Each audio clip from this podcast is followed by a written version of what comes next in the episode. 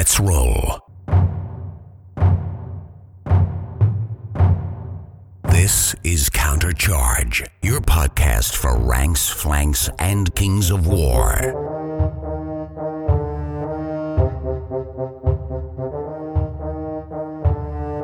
Join your hosts as they delve into the world of Pannithor and bring you worldwide coverage of all things Kings of War. Yeah, welcome to Countercharge. I'm Bryan Trahan. I'm Blake Shrode. Hey, I'm Kelly Wheaton.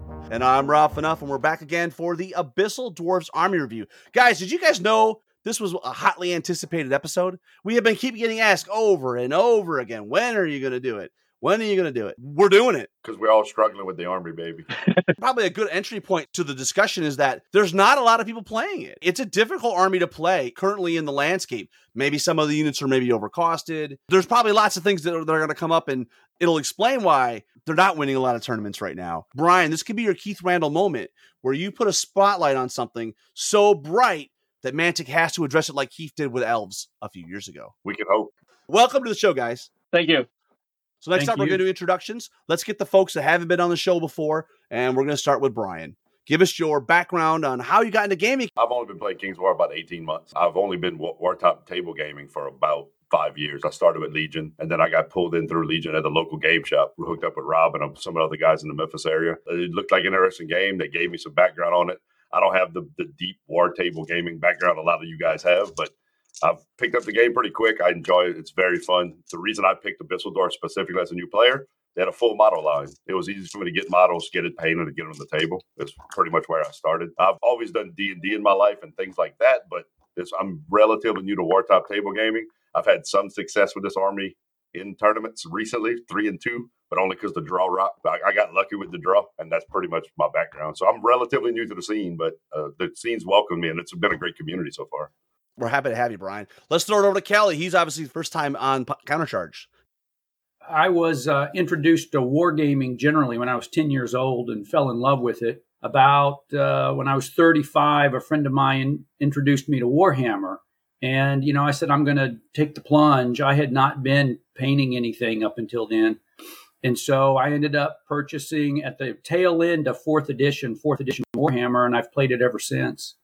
Uh, when uh, GW blew up Warhammer and went to Age of Sigmar, I didn't want to play that. And so I switched over to Ninth Age, and I have enjoyed Ninth Age for a long time. But about the last year or so, I said, you know, it's not doing it for me anymore. Let's try Kings of War. I want to play a ranks and flank game, and I'm loving it. I think Kings of War is great. It's a great game, it's a great competitive game. I've only played Abyssal Dwarves basically since I switched over. Uh, obviously, I played Abyssal Dwarves when I was playing Warhammer. It, it's an interesting army, and I've enjoyed trying to figure out how to play it well. I can assure you that I am not winning often, but I am. Other than Michael it. Sigler, he might you might be the first person that's kind of come to us from the Ninth Age. And that, and obviously that's another game that popped up when we had the Sundering back in 2015, where Warhammer Fantasy Battles kind of fell off the cliff, and we got Age of Sigmar. And as I say all the time, there's a game for everybody and everybody for a game. But what was it about Ninth Age, you know, where where it's at today that you wanted to make the shift? You're, you're scratching the same itch in the sense it's ranks and flanks, but was there something else that Kings of War was going to offer that you weren't getting from that, or was it just a community thing? There just wasn't enough players. I mean, give me a sense of why the switch. Yeah, thank you. I mean, it's a great question. I think for me, it's a couple of things. One, and, and I don't want to start a flame war. I think the people who designed Ninth Age are, are wonderful. It's all volunteer. Everybody knows that. And they work their butts off. But I do think that they have made the game too complicated. They're trying very hard to do what Kings of War does, which I think it does better, which is have a large number of armies, 16 or so, that are all competitive against one another. And that's really hard to do. And yet those 16 armies feel different. That's a very difficult thing to do. And I just kind of think Ninth Age has, in order to accomplish that goal, which is the same goal that Kings of War has, it's gotten over complex. And what I found when I went to Kings of War was that the cognitive load on a player is less. And therefore it's more enjoyable. It's more. And as a new player, I can tack on to that because as a new player, as I was starting to play, I love the fact that once you learn base sizes, tend to do typical attack patterns, movement speeds, defense. Uh, you get that pattern across all the base sizes. It's helped me to pick up what other armies do without needing to know all the armies because there are so many. So to add to that, Kelly, for me, part of the genius of Kings, and I know Rob has talked about there being so many armies and, and everything else, and maybe we may have to get fewer at some point, but the simplicity of it doesn't distract from the balance, makes it a much better game. I think a challenge where you're concentrating on the play instead of that optional rule or this appendix rule or or anything like that. You're concentrating on how am I going to maneuver? How am I going to outplay my opponent? Hopefully, I get lucky on some dice rolls and I don't roll snakes. But my point is simplicity and balance is the true genius, I think, of Kings of War compared to other systems. And obviously, I, I haven't played the Ninth Age, but I've read it and I've played all those other games. And there isn't anything, you know, even though we were talking earlier about certain units or whatever, certain armies might need some help or whatever, balancing maybe at this point. Comparatively, overall, it is a much simpler and more balanced version. And that's kind of the whole genius of it, which is why it's also really easy to get new players in. Uh, you know, Rob's done tons of interviews with new players, and that's one of the things that's always good about it. I absolutely agree. I think that was really well put. I think it's a game that because it is smoother, you can pick it up faster and you can spend more time, more mental energy thinking about how to play the game as versus, as you said, uh, what's what's this what's this arcane once in a game rule that I have to remember. But actually, it's really important because if I don't remember it, I'm going to lose the game. And I yeah, absolutely. I think you guys right. said it very eloquently. So we'll just keep rolling. Let's get to the hobby update. Uh, Kelly, why don't you start us off? What's on your painting table? Because I'm obviously a glutton for punishment, I'm thinking about I'm going to pick up some Ratkin slaves. I think that if there's an army that's played less than Abyssal Dwarfs, it's Ratkin slaves, based on what I've heard. But you know what? The reason why I picked it up is because it. I, I'm going to see if I can take some of the problems I see with abyssals and maybe mitigate them some with some of the units that are in in in the Ratkin slaves. And now that allies are gone, that's the way you can produce variety in a in an army that you've got. Right, is to go to to go to the the the alternative. My other thinking is, and I don't know. I'm not played. I'm just painting. I'm painting some, and of course, when you have Ratkin slaves, it's a lot of models. Um, but uh, I'm thinking, you know, with the loss of of Mac Wars, right, with the loss of Caterpillar, uh, crushing, I think, becomes just that much more important. And if you look at the Ratkin slaves, they actually seem to have more units with more crushing, and you're not that dependent upon Thunderous. And so all that's my thinking. And I, so I've got a couple of Ratkin slave units on the, the next army review that's on my plate is Ratkin slaves. So yeah, good timing, good timing, Kelly. I commend you for taking a horde army on because those are not easy. I will say Ratkin slaves are deceivingly good I came off a victory at uh, Shiloh last year with with a Siegebreaker spam list and was completely humbled by Tim Lonis and his Ratkin slaves who tabled me. You think it does one thing, but it does something completely different, right? And it, it's sort of like surge. That first time you get that rear surge, you're like, "Oh, that hurts." But then you're like, "Gosh, that's genius." You know that? That's really cool. And and hopefully, hopefully, I'm smart enough to not get caught out by that again. So well, awesome. Uh, Brian, what's on your paint desk? It's Vargr slash Northern Alliance. Um, I went to Kings of Memphis GT last uh, in uh, in January. You, you mean King of Monsters? King of Monsters. Yeah. There, there's yeah, so there's too many King of M tournaments. I'll be to be honest with you. Yeah. And so so I went to that tournament. I did okay as usual, but that tournament has a special character that beefed up our army. It's Mothra. It has a whole bunch of healing and stuff, so it helps the army quite a bit. Uh, but I swore that would be my last GT on uh, Abyssal Dwarf because I got tired of getting beat down, so to speak. So I've shifted to Vargr. What's on my table right now is I, I'm painting. Uh, I'm using uh, Mantic pack hunters as my night raiders. So I'm painting them currently. But I just finished painting a bunch of Lord on Frostfangs, Thanes and Frostfangs, a bunch of zombies I'm using for Draugr. So that's what I, am shifting towards Northern Alliance slash Vargr because it gives me again a lot of models I can get from Mantic as a new player because I don't have a lot of stuff to substitute and it just gives me a lot of things to work with. Two armies at once, basically. Over the years, we've had obviously the rule set, every rule set is figure agnostic at the end of the day, right? I, I think the the improvement in the quality of the Mantic models now, Abyssal Dwarves are a good example. They're they're pretty good, right? And the new EOD and the new ogres. So I'm I'm right there with you, Brian. I, I'm excited. I'm painting salamanders right now. For those that may not have known, we we are we have started a slow grow league. We want the best painters and the best hobbyists and the most creative people out there to showcase that these armies are actually pretty awesome if you put the effort into them. Unit basing is the great, greatest thing in the world. And and I know that's probably falls on deaf ears for all the historical gamers that, that have already been doing that for years where they have element basing. I started playing Kings of War. My undead was all individual and movement trays. And someone said, why don't you just put them on a base? Why make them separate? I would say with first edition, and we talked about it in our episode 600 where we had the, the re- rules recap. I've been burned a few times with Kings of War early days where I had a 30 man unit of zombies that now it doesn't exist anymore. But I think at this point, I think basing sizes are pretty locked in. Speaking of Mantic models, I really like the new Ogre models lines that they just came out with. So I was torn between going Vargr, but as a bunch of guys locally gave me some deals on some plastic. So I went that direction. But I really want to paint and, and build an Ogre army. So what you're saying is you're going to be finishing the Varangur slash Northern Alliance army and at the same time starting the Ogre army for the counter charge Mantic Army Slow Grow Challenge. It's only 2,300 points. That's 230 points a month. I might slow grow the Argo Army. I may actually do that. Throw it over to Blake because for those who don't know about Blake, Blake and his son Kyle run the big game at Adepticon. So obviously, you probably have 10,000 points of goblins on your table right now, right? Is that, is that what you're doing? 20,000. And trying to rush them, but I'm trying to do these a little bit nicer to get done. It, it's a slog a little bit. A couple things I'm working on is trying to incorporate the grabbers that you're always telling everybody about, Rob, to, to pick up units.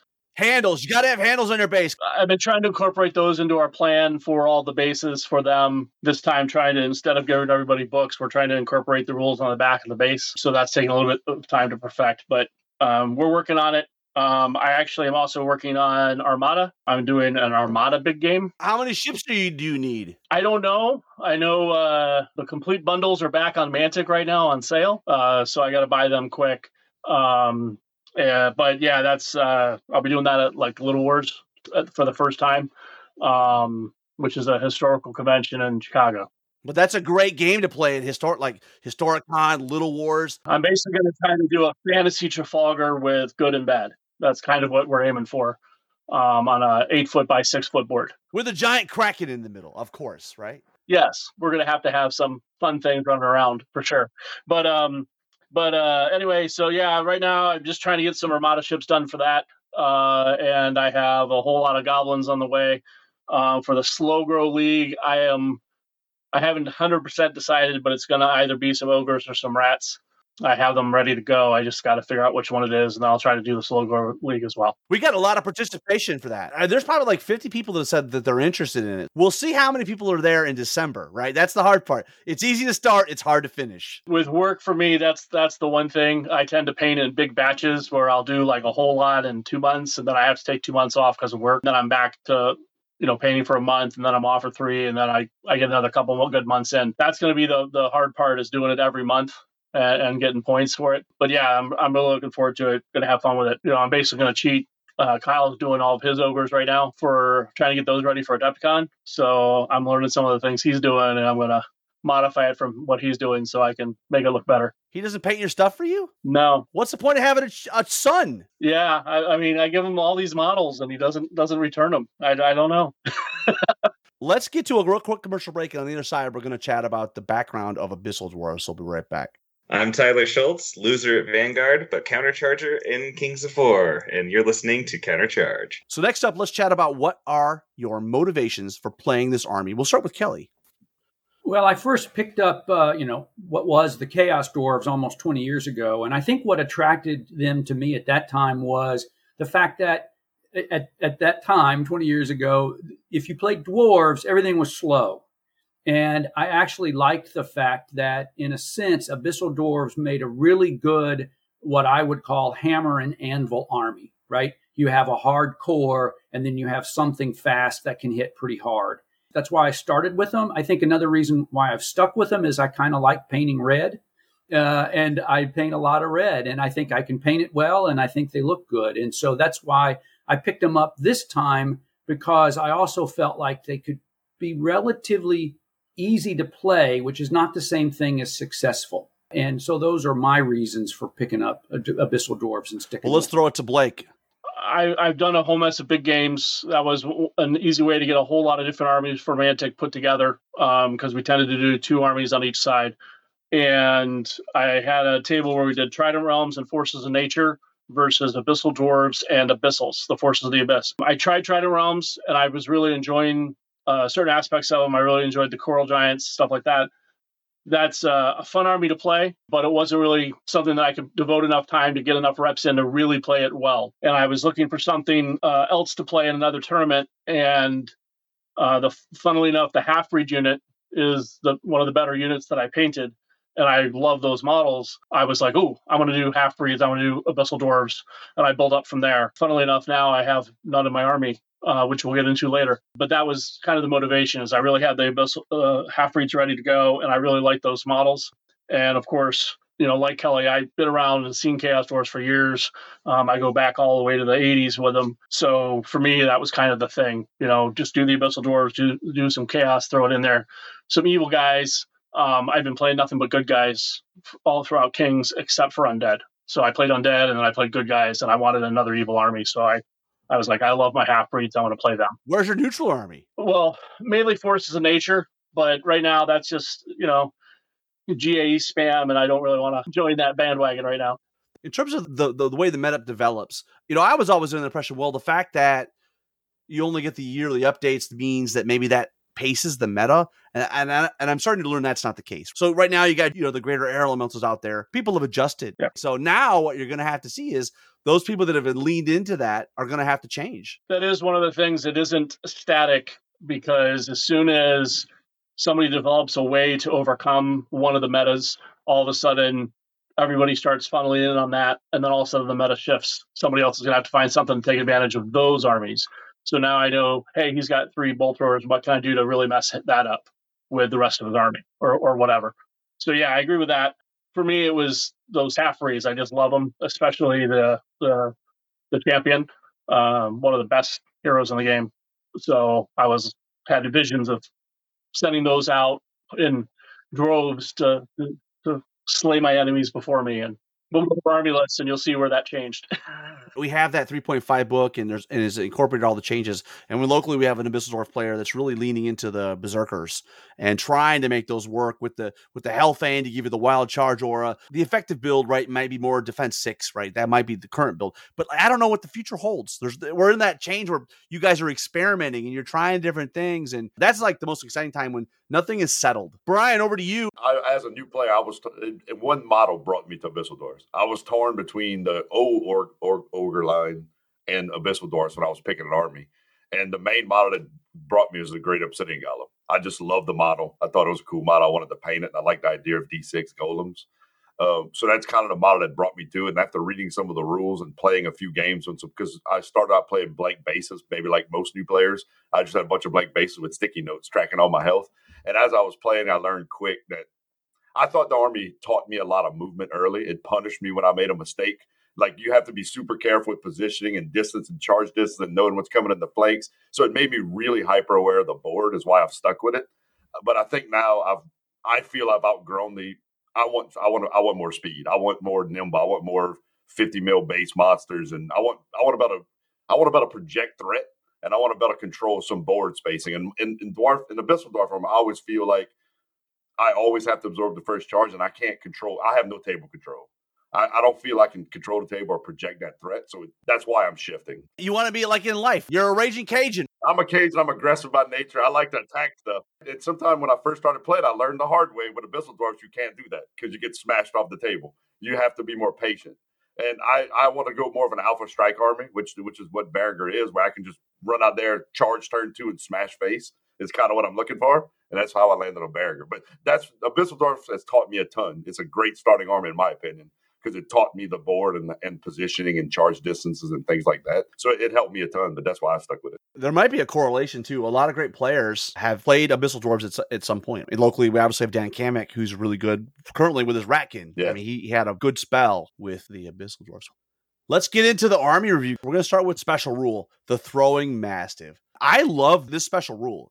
It's really good, especially if you have it in mass, because that's the last thing. Like if I if I'm bringing defense four, that's the last thing I want to see is a bunch of uh always hit on fours, right?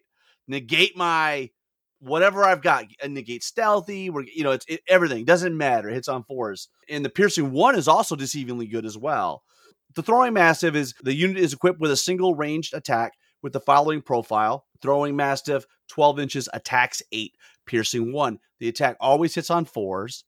Once used, the unit's throwing mastiff is destroyed and cannot be used again for the remainder of the game. Kelly, you start us off. What are your thoughts? I mean, do you use this upgrade, and what's your thoughts on it?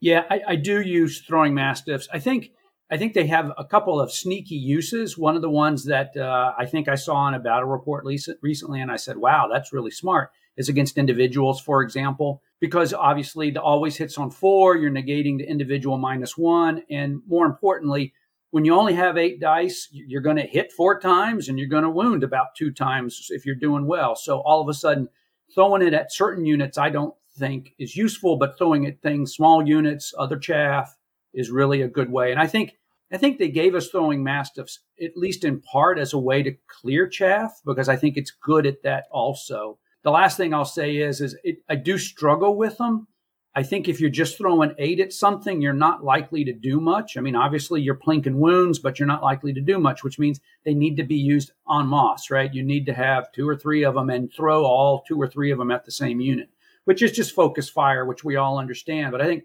focus fire is even more important when you're using throwing man. I love it because you can't hide from the dogs. Cover doesn't matter. Anytime you can team up and use several units with throwing mastiffs on anything, that's when they're becoming dangerous for like removing an obstacle, uh, removing chaff uh, based on what you need. Uh, individuals perfect uh, use for them. Sometimes, depending upon what I'm doing, because I tend to run them on my uh, my my own chaff units, my ma- mastiffs. If I'm in a situation against certain armies, I do actually spread them out and do the plink here and there because I'm looking for certain units that are difficult to kill in one blow from a golem unit, say but if I have one or two wounds on them, it could be just enough to make sure that I, I get through it.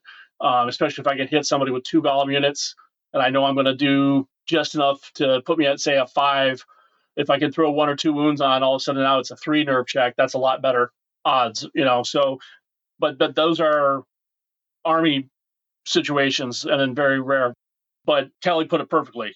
If you have them, key in on one thing, fire control, uh, try to pour as much as you can onto it and clear out chaff and individuals is, is wonderful for it, uh, especially for us when a lot of us will use them with our mastiffs. Anyway, it's our chaff throwing out and eliminating their chaff. It's not our big heavy line units getting out of shape.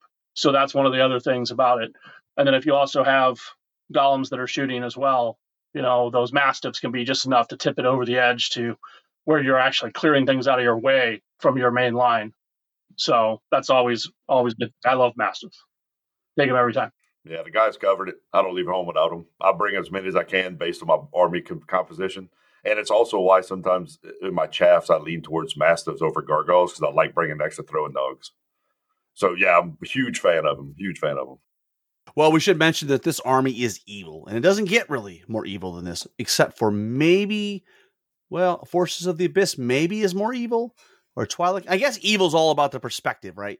But the fact that they're experimenting on other races and stuff, it, it, you know, it's pretty evil. And they have slaves, so it's uh, certainly a, an evil army. Well, let's get into the units. Uh, we're going to start with the Black Souls, which is an infantry unit. Uh, you know, it's your stock standard infantry unit for the Abyssal Dwarves. They come in troop regiment hordes, one, three, four unit strength, uh, attacks 10, 12, and 25 10, 12, 14, 16, and 21, 23, which is a nice little, that's a good nerve right there. 75, 115, and 190. And they're defense five, which is, which is great. Melee four, they're super swingy. When you're hitting on fours, there's going to be those times where you're like, wham, and you just do really good. And there's times that you're going to do average. We're at the mercy of the dice gods. A message we're going to, a refrain you're going to hear a lot speed four, right? Speed four. Uh, and, and let me ask you guys this: What are your thoughts on the fact that these guys are actually bigger than the halflings, but the halflings are faster. Their legs move faster. They're stubby. They have shorter stride, but their legs move faster. they, are just they're just better cardiovascular shape than us dwarves. It's beneath their dignity to move Good quickly. call. I like that aspect. The Black Souls they march with some deterministic, uh, you know, some confidence, right, and some courage, and they're going to take the punch. I mean, defense five is great. Until they get charged with 12 inches. We're sturdy like the mountain. Halflings are like the wind. They do have the vicious special rule, which I can't tell you how disheartening it is when I see all those ones come up and I'm like, Brian, suck it. You didn't you didn't oh vicious. Here it comes. Right. And and there's so many units in the Abyssal Dwarf army, you know, especially the ones with a lot of crushing where if you roll a one, it doesn't really matter. They're not going to roll a one again. That's really so. Vicious is great in melee uh, for the Black Souls, and like many of the standard infantry options, you can lower their defense to four and take a crushing strength one for four plus. And they do have the option for fiery bulwark. Gains the Iron Resolve special rule. When the unit's Iron Resolve is used, it can regain D3 points of damage previously suffered instead of one, but it costs 10 points. That's seems pretty good. Are, well, let me ask you this: Are you guys running Black Souls? And if you are, what formation and are you taking the fiery bulwark? How you how you how are you are you guys running them and, and how do you run them? I've used them in lists this year. I've always run them with horde, the horde size, and I've always put fiery bulwark with that that plink healing because I usually don't run a bunch of healing in my list anyway. So being able to iron resolve back D three every time it's with that higher nerve, I'm usually able to plink uh, stuff back.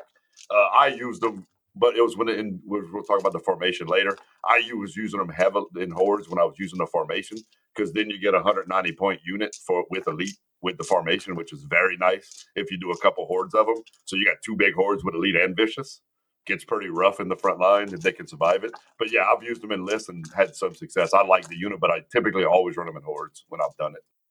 Yeah, uh, same for me actually uh, with Fiery Bulwark because I resolve you know, just basically saying, hey, your shooting isn't really going to do anything here. You're going to have to come and hit this. Turns them into a bigger anvil for everybody. Just come and deal with this. I have not been running them for almost a full year because the last time I really ran them, I think, was at Adepticon last year. But uh, but yeah, I mean, they're they're a great unit except for speed. As as far as an anvil unit goes, especially in the formation, they tend to be pretty good. Hey, you know, I, and I would say I've always run them. I think when we get to talking about our army list, maybe that'll make a little bit more sense because I'm running an infantry heavy list. I think if you're running an infantry heavy list, you got to have the horde unlocks, and that's a real challenge. And there's nothing better than the Black Souls with the fiery bulwark and horde if you're using that as your horde unlocks. And, and I just would like to put a marker down. I think I must be misunderstanding the formation. So I'll be fascinated when we start to talk about the formation because I didn't realize you know what you guys are talking about. So that that's um I, I I'm gonna I look forward to talking about the formation. Yeah, the formation has added benefits than than just what is going on in the formation because like the elite that's that we'll talk about the formation the main reason, yeah it's it's the yeah, main reason to the take main it. reason to bring so it you to get, you get you know yeah well let's let's jump to the next unit we'll jump to immortal guard uh which is the similar to black souls but they're the the the supreme blackguard. They're the best of the best of the best. Um, very similar stat line, but a couple important distinctions. One is they hit on three plus, but they're still speed four and defense five. Uh, they don't come in a horde, and they still have the same amount of attacks. Uh, the other big thing is they're fearless dash 13 and dash 17. So remember, uh, a troop of Black Souls is 10, 12 nerve. This is dash 13. So not only is it one more nerve for route, it's fearless. And the same with the uh, regiment, which is dash 17 versus 14, 16 with the Black Souls. Obviously, you pay for that. But the real killer is regeneration five every week. Okay, if I charge these guys and I don't kill them, he's got heal from other sources. He's got regen. Am I just wasting my time? Like, if I don't kill them, are they just going to come back? And again, they have the vicious melee we, we should have mentioned too that Black Souls and Immortal Guard both have the throwing mastiffs option for 15 points. Very rarely do I see anybody not take the throwing mastiffs. Always bring it. You just bring 15 points. You got eight attacks, always hitting on fours. As long as you play them well, so you don't uh, end up in a situation where you're disordered every turn, they're going to be of value. So, uh, who wants to talk about Immortal Guard? I take the formation, and so I always have two. I actually, again, goes back to as I was saying, I'm running an infantry heavy army. I like the formation. Obviously, I love the Infernox and the in, in, the elite. That that's all about the synergy that you're trying to get with that with that infantry heavy army. I think I think the Dash 17 is huge because I run them as in regiments. Uh, the, the one thing that's that's problematic is that when I run them as a formation, they're defense four, and they can die pretty fast. The main reason I stopped using the formation because I started getting feeling like the points were too expensive for my mortal guards, and they would get knocked off the table and get most of my players and opponents I was playing in the local meta would always focus and kill them because of the defense four. So I've kind of backed off that formation now because of that locally. For me, I I really like him, especially in the formation with uh, inspiring Infernox, um, running running amok as well. But um, it's it's always hard for me as far as the the points on them. Uh, they're very good, but they're so slow. It still comes down to speed. Um, yeah, you're hitting on threes, but you're only getting 12 attacks. You really don't move fast enough to take advantage of a lot of flanks. Um, so for a lot of units that have low attacks and hit really hard, you maneuver, you get into a flank, and all of a sudden you're just killing things left and right. These guys, it's a lot harder to maneuver to a flank. You can still do it, but it's more it tends to be you have to open up things in the line to allow the flanks to occur rather than you're maneuvering for a flank and that's the problem with the the immortal guard at this point i'd love to be able to take a horde of them and use them as an amble at some point but obviously not an option so because we really need to talk about the formation now i think we're gonna we're gonna bring up the infernox which is a hero large infantry height three speed five melee three plus defense six plus. That's another theme we talked about, right? He's unit size one, and he is six attacks at dash 13 and 140 points. He comes with brutal, crushing strength two, nimble, thunder charge one. So that's essentially thunder two, crushing one is a, is a legit threat. I, I know he only has a six attacks, but he's also defense six. So the risk is a little less. Defense six at dash 13. If you throw him in there and he doesn't, he he can almost be a mini giant, right? He can go in there and maybe tie something up, and if he doesn't kill it, he probably will be around the next turn. Um, and then he also has Vicious Melee and Wild Charge D3. He's speed six, so he's base of 12, but at D3, he's at least 13 charge up to 15. So one of the things that I like in all my armies is to have multiple speeds so that I have threats. Abyssal Dwarves, historically, when I play against them, that's the one thing I can count against. Oh, you're speed eight. You're going to charge eight. You're going to charge 10. But the fact that you've got some random guys that are like, okay, well, I can hit you 15, it makes me think a little bit more than if I was playing uh, not against the Infernox. Uh, but let's jump in and talk about the formation because I think the formation, when used, busts out a lot of synergy for other units, right? So this is called the Damn Jaeger. And the big thing is you've got to take two regiments of Immortal Guard and one Infernox. And the cost is plus 35 points. I think there's a penalty you take for it, but then you also get a really big boost. The penalty, in, in, some ways, is going to be the Immortal Guard, the two regiments have to lower their defense to four to take the extra crushing. There's got to be a cost and benefit here, right? But the big piece is that the Infernox gains inspiring, which is big because now you now you've got another defense six 40 millimeter base uh, source of inspiring, but aura elite melee infantry only. So that's your Black Souls, that's your Berserkers right? So adds, you, you yeah, yeah, exactly. So it's not just giving elite to what's in the formation, but anybody else. You know, if you're going to take something that has an aura that's hitting on a keyword to get the best bang for your buck, you got to lean into that keyword. We're going to get to Kelly's list. It sounds like Kelly's probably is leaning into that. For me, the the big things are you, you get the inspiring on the Infernox. They can kind of be a, a good solid corner. They're giving elite to everything that's infantry anyway which is always great. For me, the big one is you're losing the, the defense. And and in my list, you'll see it later, but that was the one that kind of became you're, you're forced to take the crushing and, and lose the defense. Uh, that's the only detriment to it, I think, uh, as Rob pointed out. But uh, it's really effective, especially with elite. I mean, elite and vicious is what everybody would love to have all the time, right? These guys have it, and and they can give it to any infantry that are close enough. So it's kind of uh, a big deal for this formation in your army. And if Kelly, if you're doing the infantry the way I think you are, it's going to be a really, really good thing for you. That's why I figure I'll just put that in, and then you can finish off with a.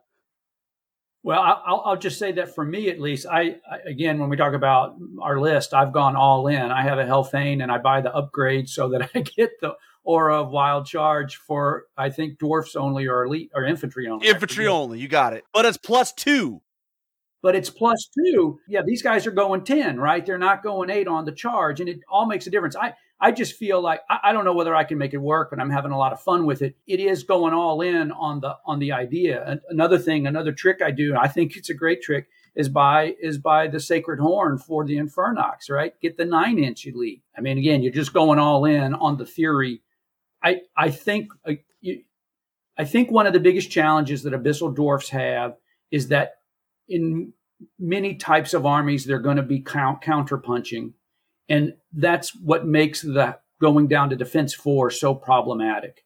Because you've now you know this unit which has got a lot of points into it is going to be hit first. And are you going to be able to make them stay alive or are they going to lose in the yeah the formation forces you to chaff up your mortar guards so you have to you have to babysit them and escort them so they don't get taken out first because if you don't everybody i play picks them up because if i have a whole defense six anvil line and i got my mortar guards trying to cause problems guess what they're to charge because i'm so slow i can't stop it so they're coming at that unless i chaff it up We'll take a look at the final infantry list in the Abyssal Dwarfs. Abyssal Berserkers. Historically, this is not a unit that's gotten any play, but with some of the changes, and Kelly hit on some of those, that that eh, Hellfane now, we may see more of these guys, right? And so this is a speed five unit. Melee three plus. The the negative is they're a berserker unit, so they're going to be defense three. Uh, they come as troops in regiments, uh, twelve attack and fifteen attack, thirteen dash and uh, dash seventeen regiment and they've got crushing strength one, vicious melee, and wild charge D3. That's where that Hellfane plus two. So now you're charging a maximum of 15. That is not what we normally see out of dwarves. So if you couple that with some of your other faster units like the abyssal half breeds or or gargoyles or whatever, like you, are going to give you you have the ability that coupled with surge ability, right? Some of your units that can move up and surge in. You've got some crazy different angles and some different speeds to make your opponent really think. Um, but they also have this is another one that's interesting. I've played it against it a few times. It's situational. So I, I love to get your take on it. But upgrade with slaver nets. You have ensnare versus infantry and heavy infantry only for five or 10 points. It's kind of counterintuitive to me because ensnare is a counterpunching dynamic, right? You take the punch, you, you're, you know, I threw caltrops or something, and now you're minus one to hit me. I got nets, whatever, and you're minus one, and then I punch you back. But because these missiles are so fast, I don't know if they're counterpunching. So, you know, maybe talk to me. It's it's it's five points for the trooper, ten points for the horde, but that seems like a steal for for for its snare. But obviously, it's only against infantry or heavy infantry. And, and if you like I played my opponent and I had all mounted uh orc list, nothing in the list was going to be affected. He didn't know that going in. So maybe talk to me about abyssal berserkers. Are are you guys trying them? Are you making them work? What what are you? How do they fit in your current lists today? But I can tell you right now, I, I've made some lists that I haven't put on the table, constructed with the Hellfane, similar to what Kelly's talking about. I've constructed those lists. I haven't played them. And the only the experience I've had with the Berserkers is playing Taylor, who's a local guy who's trying out a similar list with those units. But I have personally don't have much experience with that unit. I've only used them in games twice, a couple years ago so it's a little bit old. But um, for me, it's uh, that that you got to throw them in, and yet they have the snare, so it's kind of a weird mix. But what gets the problem for me is now you have a Hellfane, you can add a lot of things to it, but you have to keep them close. You can't get enough of them out there to really turn the tide because they're defense three. They're just you know, basically glass cannon, little glass cannon units that aren't as effective as some of our other glass cannons uh, in the end. And that's part of the problem for them. And in order to make them really effective, you have to pretty much run what three Hellfanes that are running out there, handing them out. Well, then being cheap, low defense units goes away because now I'm buying so much support for them that it doesn't make it worthwhile and only one of your Hellfanes can have the plus two. Correct. Yeah, but I mean, it's it's the only thing that you can kind of do to to do it. You're going to have to chaff them up as well, or do something else with points to make them more effective because they can't do enough. You can't get enough units that have the extra range to turn a tide unless it's in a flank on something really important. And then on top of that, so many armies nowadays have are going for square bases or large monsters. Your ensnare does nothing to them. So you're basically just a speed bump on their way to kill something that's really expensive and important to me. Throwing out mastiffs as chaff is, is much cheaper than throwing out berserkers as chaff. So if you aren't using them as a an attacking force, then they aren't really worth it. And most people are having a hard time finding that in. Maybe Kelly's having luck with them, but from the shaking of his head, I don't think even he's making it work. Well, I am enjoying it not working. How about that? Gonna, it's going to be absolutely fun to scream at your opponent as you're going down, like uh, you know, Braveheart. Uh, but I just don't see enough of them turning the getting there at the speed to turn the tide without getting decimated in the end. I will say one thought that I had. I played a game this weekend, and I've been playing with a regiment of them, as I said, because I'm running an infantry heavy force, and because they do give the ability to reach out and touch somebody. Because I do have the Hellfane with the upgrade. And this uh, opponent of mine said, "Well, you know, have you thought about running them as troops? They're not that expensive, and then they actually do become sort of chaff." And um, at 105, and so I think I'm going to experiment with that because they they actually hit pretty hard it may fall into the category of thick chaff. The challenge is whenever you're running auras, you got to keep everything in a tight ball and it gets hard. And what I have found consistently is I can start in a tight ball, but as soon as it turns into a fur ball, I'm all over the place. Yeah, right. And then I've lost my auras. But then everybody runs into that problem. But I, I think the thing about the slaver nets, I don't understand it. I don't think it works, right? It's not a good buy. It, it was a bad upgrade in the book as far as I'm concerned. But I do think that ability to go out to 15 inches in my list makes them worthwhile in some form. All right. Well, next up we have heavy infantry. We're going to start with uh, slave orcs. They are irregular. Uh, they're heavy infantry. They're height two, speed five, melee four, defense four, troop regiment and horde one, two, three unit strength, attacks 10, 12, 25. Nerve 810, 12, 14, 19, 21, and uh, 60, 95, and 155. Crushing strength one, and the keyword orc and slave. I don't know about you guys. I used to see these guys all the time back in second edition, and I don't know what's changed. I think maybe you just got better options, but I don't see them anymore. Are you guys playing slave orcs? I haven't used them in one game since I've started. And I think I've decided that they're not good to bring. So um, I, I, I, I was bringing two troops, um, and I was using them as chaff. Again, I've got an infantry heavy army. The Hellfane, the Hell, the Hellfane upgrade affects them also because the Hellfane upgrade is uh, infantry only. And so that means they're charging 12 inches. But I found what was really problematic and kind of why my opponent this last weekend suggested the troops of berserkers is the waver it's really pretty remarkable because I'm putting them out as a meat shield, right? And inevitably, one of them's going to get freaking wavered by by shooting, and then all of a sudden, my whole plan goes to pieces, right? And the funny thing about it is, is with an eight ten, mathematically, I think you know your sort of average shooting is getting them in right right in the sweet spot on two six sided dice to waver. You get three or four hits, right? Then all of a sudden, you're looking at you're down to a four, which means it's not that hard to waver them between eight and 10. Because I always thought, oh, they're just going to die. But they don't die, they waver. That's kind of why I was thinking, well, you know, if I'm going to run this meat shield idea, the abyssals are better because they don't waver. And that's when you want a, a counter punch and you have an opportunity with abyssals, you got to be able to jump on it because otherwise you're you're you're going to you're going to miss that opportunity. Yeah, to your point, that's why I've thought about. I put them in lists, experimenting in ideas, and I always go back to throw uh, mutated mastiffs with a throw mastiff for eighty points, and then they, they're only D two. So typically, when they hit, they get hit, they die, and they get out of my way, so I can counter punch back. So that's why I've kind of never ran them. And if I would, I would do like you, it'd be troop heavy chaff to see if it would work that way. But I, I haven't had much experience with them. But that's just the thoughts I've had when I looked at them. For me, I think part of it, Rob, is we used to see them all the time um, I know I've played against them, uh, and Kelly brings up the point. Basically, if you use them as a frontline chaff, I mean, they're your slaves. You're throwing them out there to take all the damage and get, you know, take all the hits before we we come in as the masters and, and take care of things. The problem is they don't die and get out of the way, and you have too many problems getting to grips with what you need to hit with the, the units that you want to hit with. If you're going to take them, it's almost better to just throw them all on a flank so they're either own, but then they don't have enough, you know, nerve to stick around or protect the flank really even.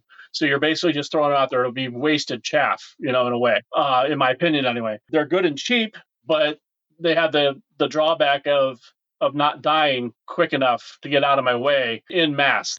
If you take four troops and spread them out, one of your units is going to be wavered at some point. And so much of how I play the, the, the Abyssal Dwarves is a battle line moving forward slowly, inevitably, like a landslide, because I don't have another, any other hope in some of these missions getting across the table. You know, I can't hold up a turn or three in some of these missions. I have to get across the line as soon as possible. And more than likely, my opponent's going to beat me over the line, and I'm going to have to fight through to get to the line. I can't have the units sitting in the front of my line causing problems where I can't get through to them. Uh, and that that's why I don't tend to take them anymore. Uh, or I don't think you see too many people do them. I'd much rather have mastiffs that are defense two that you know they hit them with five hits they're pretty much going away. They're not, you know, and of course, every tournament I have Mastiff's waver right in my way, but of course, we've all been there. It's the same thing. It's just more painful with the orcs than it is with the Mastiffs, and the Mastiffs can shoot with the the throwing Mastiffs, and you know they're they're moving six. So even if they do waver, I may be able to get somewhat more out of the way. You know, not not always, but maybe I can get slide over three inches instead of two and a half, and now now I have room to maneuver the way I look at chaff, there's three things. It needs to be cheap, it needs to be fast, and it needs to be fearless. Typically, want it to be two of those three things, and in this case, it's only one. It's cheap. I wouldn't use this chaff because the last thing you want is to get wavered. That's worse in many ways than dying. The only way I would maybe use these is maybe as just like a couple cheap one unit strength one backboard behind the woods holding a token or something. They're defense four. You could probably do the same thing with troops of something else like Black Souls, but then you're paying more points. And I always hate paying a lot of points for just unit strength that's not going to do anything other than be unit strength. They're defense four, so a little bit more resilient than like a lot of defense three chaff. And they do have the crushing one, so if you do get into them, I know in a troop they only have the 10 attacks, but they have crushing strength one. Yeah, and to Blake's point about a lot of scenarios for us, if you get one waver in the wrong part of your line, you can't get to where you need to score because you've lost a whole turn. That's a very key point because I've run into that often with that waver. When you come into a point where you're thinking about turning 90 degrees and giving your flank to your opponent so it makes sure he kills that unit out of your way, you probably didn't spend the points right. When I play Bryan, that's my goal. How can I smuck him up by just wavering and tie him up. He does it all the time to me. He's already slow. And if he's got to get his own units out of his way, that's an extra couple turns he's yeah. got to deal with. Like I said, flank alone, that's it. That's the only reason they, they're even worth uh, contemplating as far as I'm concerned. Yeah, their 60 points in a troop is pretty cheap. And they're, they're 810 because they're 60 points, right? So yeah. the gargoyles now, that's also heavy infantry. And this is the one that historically we've seen a lot of use of in terms of chaff. And again, they're fast, and I would argue they're not that expensive at 85 points. But let's get into them. They're heavy infantry, speed 10, which is big in a list that, let's be honest, you don't have a lot of flyers. Uh, they're melee four plus, their defense three. Troop is, you know, they only come as a troop, unit strength one, 10 attacks, 8, 10 nerve, and 85 points. But fly and nimble is a big deal in this list. When I said speed in terms of chaff, also it's really great when you have nimble speed. Ogres love scouts speed 10 with nimble. Yeah, I'm gonna I don't even want to charge you. I'm gonna go right into into between your two hordes and I'm gonna put it right there. And neither one can get around me. So yeah, you're gonna kill those that hundred point unit, but I'm gonna get you on the next turn. Gargoyles are great. And we didn't even mention they're four plus regen. So deceivingly resilient. Talk to me about gargoyles, guy. I, I used to see them a lot. I'm seeing less of them my current list, I have a couple of troops of them. I like to use them against other slow armies to threaten flanks because a gargoyle and threaten the flanks of their army if they're slow because you know twenty attacks in the side hitting on fours can hurt. So I use them a lot like that. But I'm also, a, uh, as you probably already know, my list is golem heavy. And I, if there's not a lot of shooting on the table, or if there is a lot of shooting, I'll hide them behind my golems and then march it with my line and then jump them out. And the width of their base with a certain angle and pivot with the nimble, you can block two or three troops from about to charge in, clog up the lanes, get behind, and then counter is what I use them for. But I typically always have at least a couple of troops on my list. I think they're perfect chaff. I mean, I think I, if not perfect, near perfect chaff.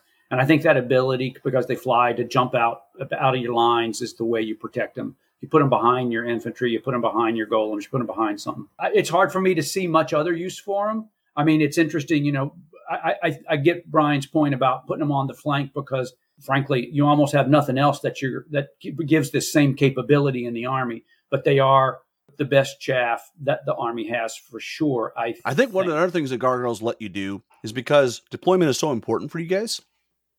You can throw those guys out early, and because they're nimble speed ten, you can get them like if you put them somewhere with the intention of they're not going to be there when the game's you know after turn one, right? They're going to be moving somewhere else. That's the one unit you can throw out early to kind of just here's my here's my deployment for one unit, and you can redeploy them relatively quickly. I do that often against other low drop armies. I'll stick them way off on the side, then I can pivot them and put them where I want them. Put them behind woods, somewhere they're absolutely not going to be seen. If you don't kill them, they're probably going to be around. They're they're uh, a great unit. I tend to use them off on the flank so that I can threaten to flank something that's on my opponent's center to the flank. Something over there. Hey, they're on my flank. I can flank you if you get stuck in with my golems, say, just to push it over the edge and get me to kill off a horde uh, when I need it. But I tend to use that as the reserve move because I think it's kind of as soon as you commit them, they're going to go away. They're they're definitely a, a chaff unit that's going to die. As far as I almost always start them off out of line of sight from whatever I can do because they just get lightning bolt or shot off if you don't. Um, but if somebody shoots them once and then doesn't continue killing them, you're darn right. They're still going to be around at the end of the game, and they're going to go off and claim an objective or claim something or or come in on somebody's rear at some point during the game and make a difference. So my hope is they do one wound, they waver it so I can go hide, and then they forget about the unit. You know, for me, it's I use them a lot even in reserve where I just leave them in the background, moving them from side to side to where they can get to an objective at the end of the game. But their opportunity, if if they get a flank or they get a rear charge, then they come in. But other than that, I don't really want to commit them too much. I prefer the chaff to be my mastiffs, which we'll talk about in a bit. But that's just me uh, as far as that goes. They're great chaff. They're well worth the points. Sure, I'd love the nerve to be a little bit higher. Well, it used to be right. They lowered it down, right? They they lowered it. Yeah, yeah. But yeah, I mean that for me, that's that's there. For us, it's the one unit we can recuperate our deployment mistake with. It is the only unit we can recuperate our deployment mistake with. Uh, with Abyssal Dwarves, I don't know, 60% of the time you're losing to deployment mistake. Yep. And when you're playing against Rob and he's got the D3 redeploy. Yeah. From yeah. the captain. And I can't, I love that against Bryan. Yeah. Love it. Yeah. Yeah. So so you commit, you have your perfect thing, and then he changes the alignment on you, and now now you're toast. I'm toast. Yeah. I, mean, I love gargoyles. Um, I used to take two of them. Now I only take one because uh, I still want to have the one unit. Um, and then I have oh uh, the other thing is occasionally they set up a legion of chariots, throw them out there, sacrifice them, put them two inches away from those chariots so they're not moving, and then I arrange it so I can hit them you know the next turn. But that's the only time I tend to use them as chaff. And once again, it's coming in from either the back line or the f- flank, flying right in front of that unit and just sitting there, and that's to stop somebody. Yeah, it sounds like you and I play them very similarly. That's kind of how I use them as well. Yeah, yeah. And that's, I mean, for that role, there's nothing better um, for the, and especially for the points people forget they have 10 attacks. So a lot of like the nimble chaff is like seven attacks. This has got 10. I know they hit on fours. You know, Bryan's hit me in the flank and I'm like, yeah, whatever. Yeah, 20 attacks hitting on fours. That's 10 hits. Yeah, 10 hits. Even at defense five, you're going to do some wounds. And if it, and, and, it can be that, that extra thing that puts you over the top when you hit, you're hitting multi, you know, multi charge that, that target and you got gargoyles in the flank. There's a couple extra wounds there that you weren't mathematically thinking about. And then Bryan reminds you, you know, that's 20 attacks to the flank. It's like that's 20 in the flank, man. Or, or, a real heavy orange, and it's like, yeah, it's 30 attacks, bro. They'll do sneaky damage if you forget about that, and you can get in the flanks, or you can, like you said, as a multi charge to just make sure it pushes it over the edge. That is another thing they're good at. If you can get somebody who doesn't think about them, doesn't line their war machines correctly, and you can get to a flank and then kind of sneak behind them where they're not shooting you. If they can shoot you, they're gone. You know, they're just going to shoot those gargoyles away. But if they can't shoot you, then you hit them in the in the you know in the war machines. Take thirty. I'm gonna kill this war machine. That same war machine is not hitting my golems with Pierce three if they weren't about me threatening that plane. Correct. With the changes to cover, ignoring obscured has become much more relevant. Those are typically going to be indirect weapons. That's a great piece of chaff that can get into that 12 inch bubble. Now you can't shoot me anyways. Yep. You got to play with it smart though. 810 nerve, got to leave them protected, and you got to pop them out at the right time. Well, with that, let's get into range infantry. The first up, we got decimators. They're speed four, like the rest of everything we use. Uh, melee four, range four, D4. They come in troop regiments and hordes. 10, 12, and 25 attacks. And then 10, 12, 14, 16, and 21, 23 nerve. Uh, they got 12 inch steady aim Pierce one. Uh, ra- vicious range, which I love. I never use the upgrade, but that has the upgrade. The, uh, you can use a single range attack. The mo- mobile Catachan and it's a it's a range 24 attack three range uh, hit on fours blasty three indirect reload with vicious for 20 points. I never have a list without a horde of these and also with blessing of the god. I don't leave home without them Well, Blessing of the Gods is great for a unit that has a lot of shooting attacks because it's the one of those artifacts that are going to help you in melee and in shooting. And so, as you can tell, it gets really expensive when you add that. It's a 295 point unit, but I tend to hold them in behind my golems and have a split. So I'll do checkerboard with a with a gap between my golems, so I can march my lineup and shoot through as stuff comes in. And then it's my late game cleanup. Basically, once the board starts cleaning out, you can pivot, shoot, pivot, shoot because they're steady aim, and you can control a big SWAT, especially like dominate or or invade, where you can control the center of the board with them. I love them. I think they're invaluable. How tight is your checkerboard?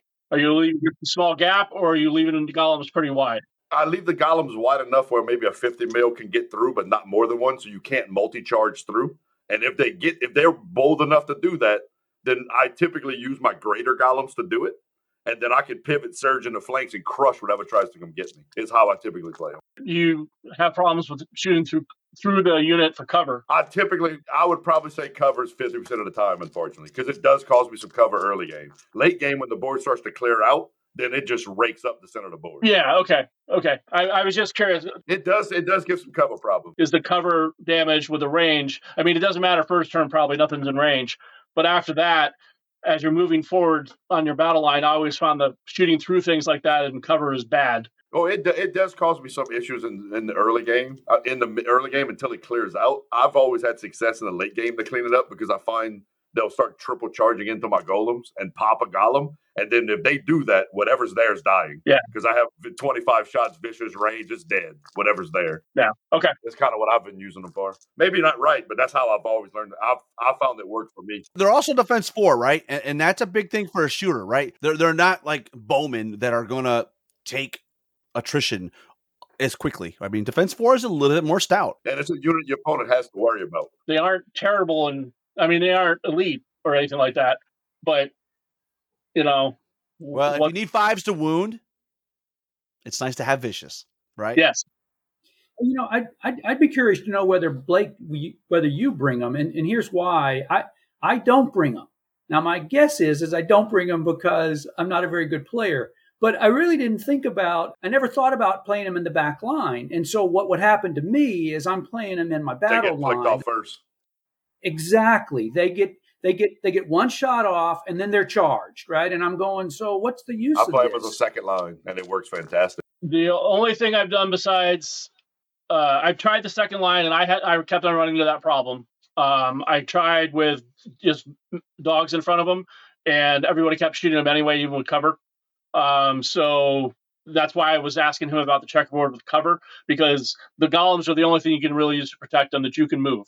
You know, as far as that goes, um, they're taller, bigger, give everybody cover. To them, you're limiting their effect.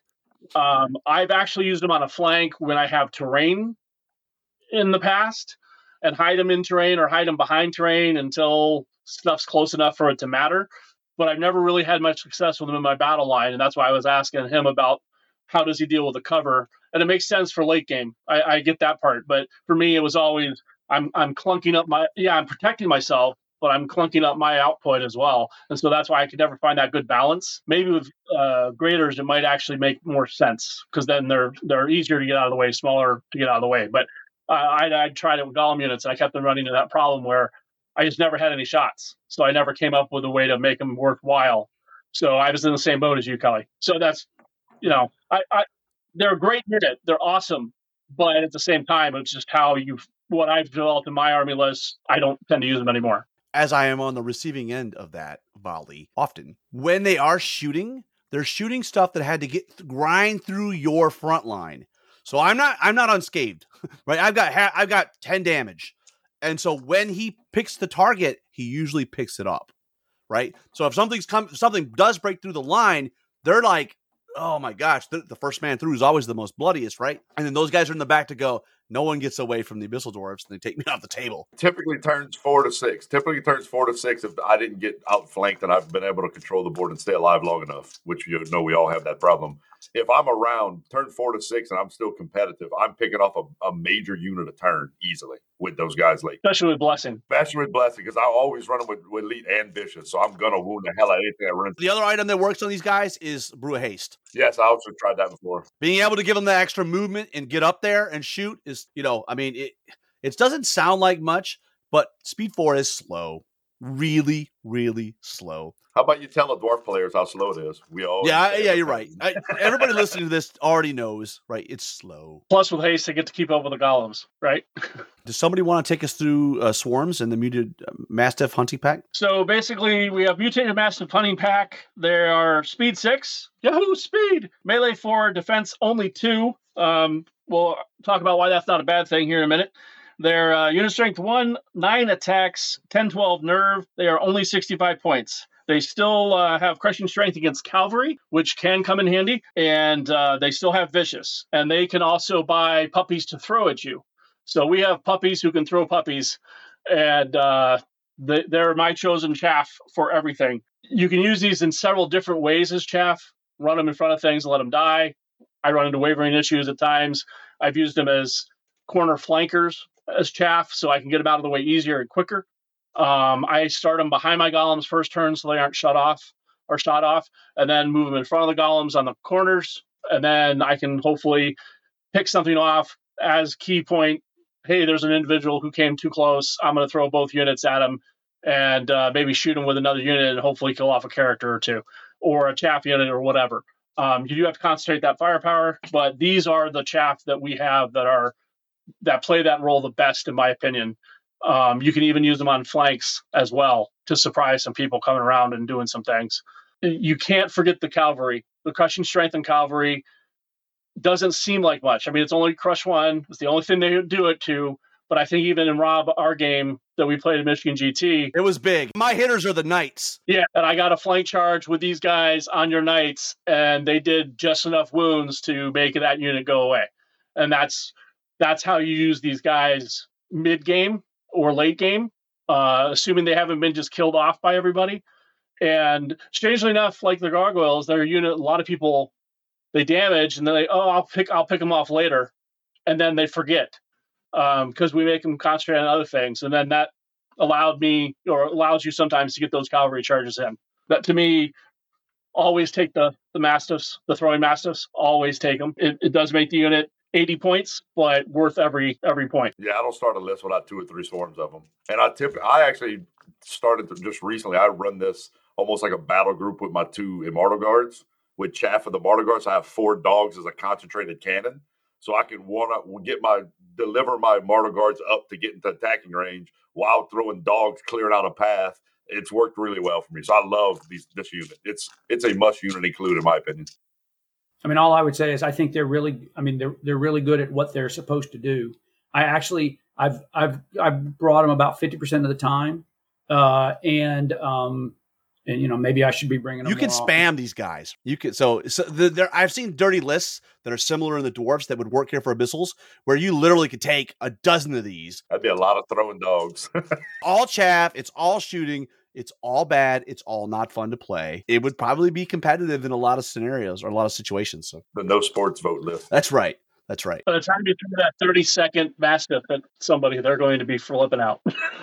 Well, I played against a dwarf version, right, where they've got like 60 dogs or 80 dogs. It's like, oh my God. We hit on it early, right? These do not take the penalties that everything else has. And yes, they're not all going to get in, but what does get in has a really nasty bite. And it's going to take the bite on stuff that you didn't expect to lose, like your key hero, your chaff. It's, you know, it's going to pick off the easy, easy targets. Funny story. I played a local guy, Matt Wiseman, who plays uh, EOD, and he brought his bone giant in too close, and I had six throwing dogs at, within range. I popped his bone giant turn one with throwing dogs. One thing I did forget to mention, I think, is that they are swarms and not cavalry, which makes a big difference. The other big thing is they are only height one, so everything else can see through them or over them uh, for charges and or shooting, but still. A lot of our infantry can get cover from them. In, in certain situations, you can kind of play with them and hide even golems in a hill, uh, depending upon situation. That's very situational, but it is something you can do. Well, the high one's key too because we have a lot of shooting in our area and the groups we play. So you can hide your mastiffs behind your infantry line, and they can't see them unless they're on a hill. So you can get them in and jump them out. It's very useful as well because of that height one. Yeah, that's why I always start them behind my golems at the beginning of the game.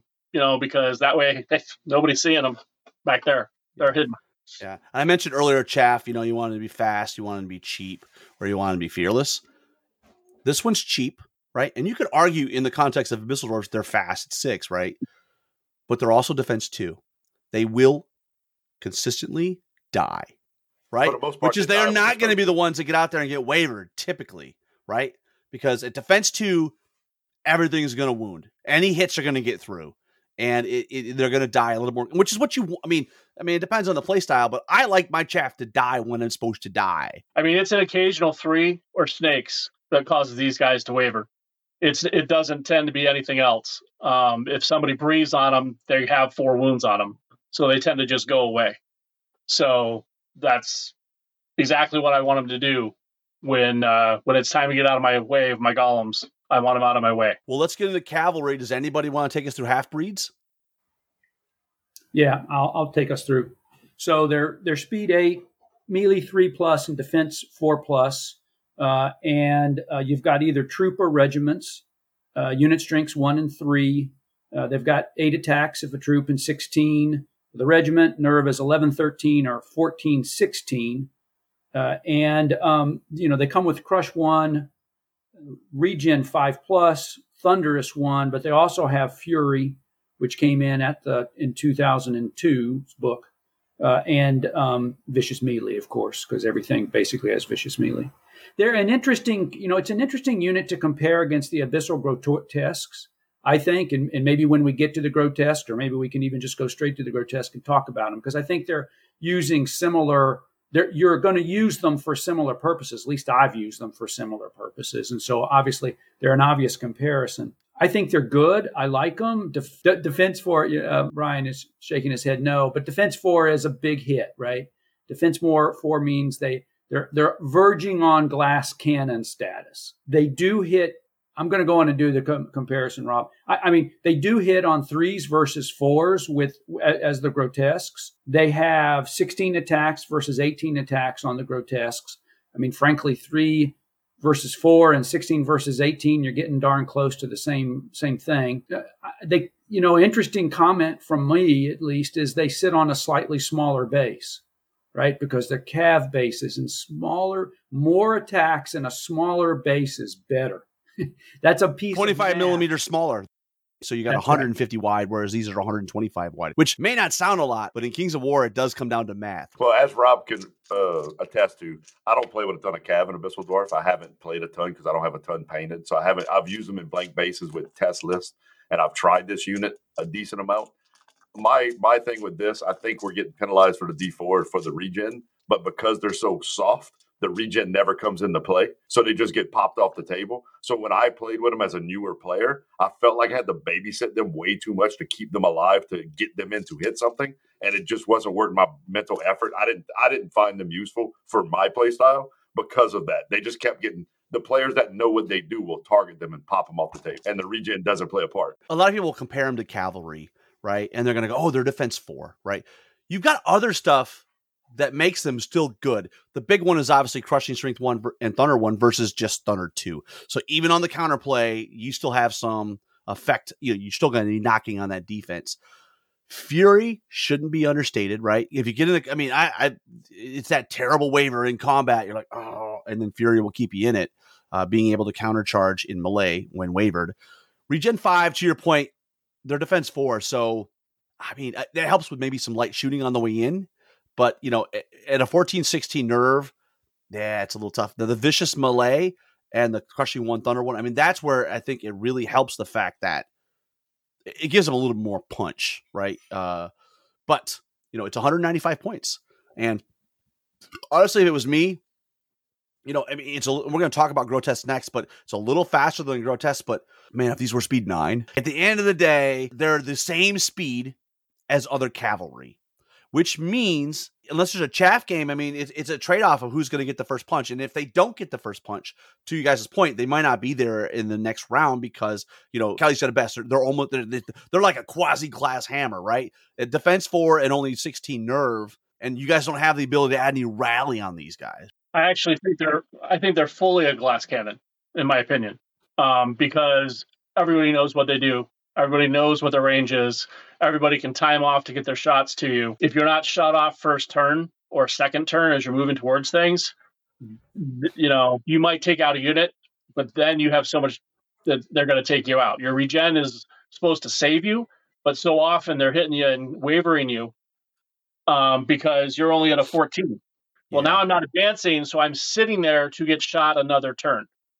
So now I've taken two turns of shots and more than likely dead. um, yeah, yeah. I mean, the look- Abyssal Champion, completely different. We'll get to him later, but it, it hit him. I have no problem with him taking things on all day long. But these guys, as soon as they got out in the open, they're shot away, wavered, and killed. Or, you know, they they they're a glass cannon. They're wonderful to charge across, hit somebody, especially if you can pick a horde off on a flank, that type of thing. But you're going to die shortly thereafter because everybody's going to key off on you. they're situational, but like if you can find the opportunity where you can just stand at 16 inches away from somebody that's not going to be shooting you, and even if you have some light shooting that maybe the regen keeps you in it, it's almost like this they're your counterplay unit. But the reality is, in Kings of War today, it's all about speed, a lot of it, right? And so there's probably going to be something that's faster, you know, or even sometimes worse, exactly the same speed, and we just move up, but but, but like but maybe that unit's defense five, right? Or defense six. It's like, all right, go ahead, charge me. Because you're gonna die in the counter charge.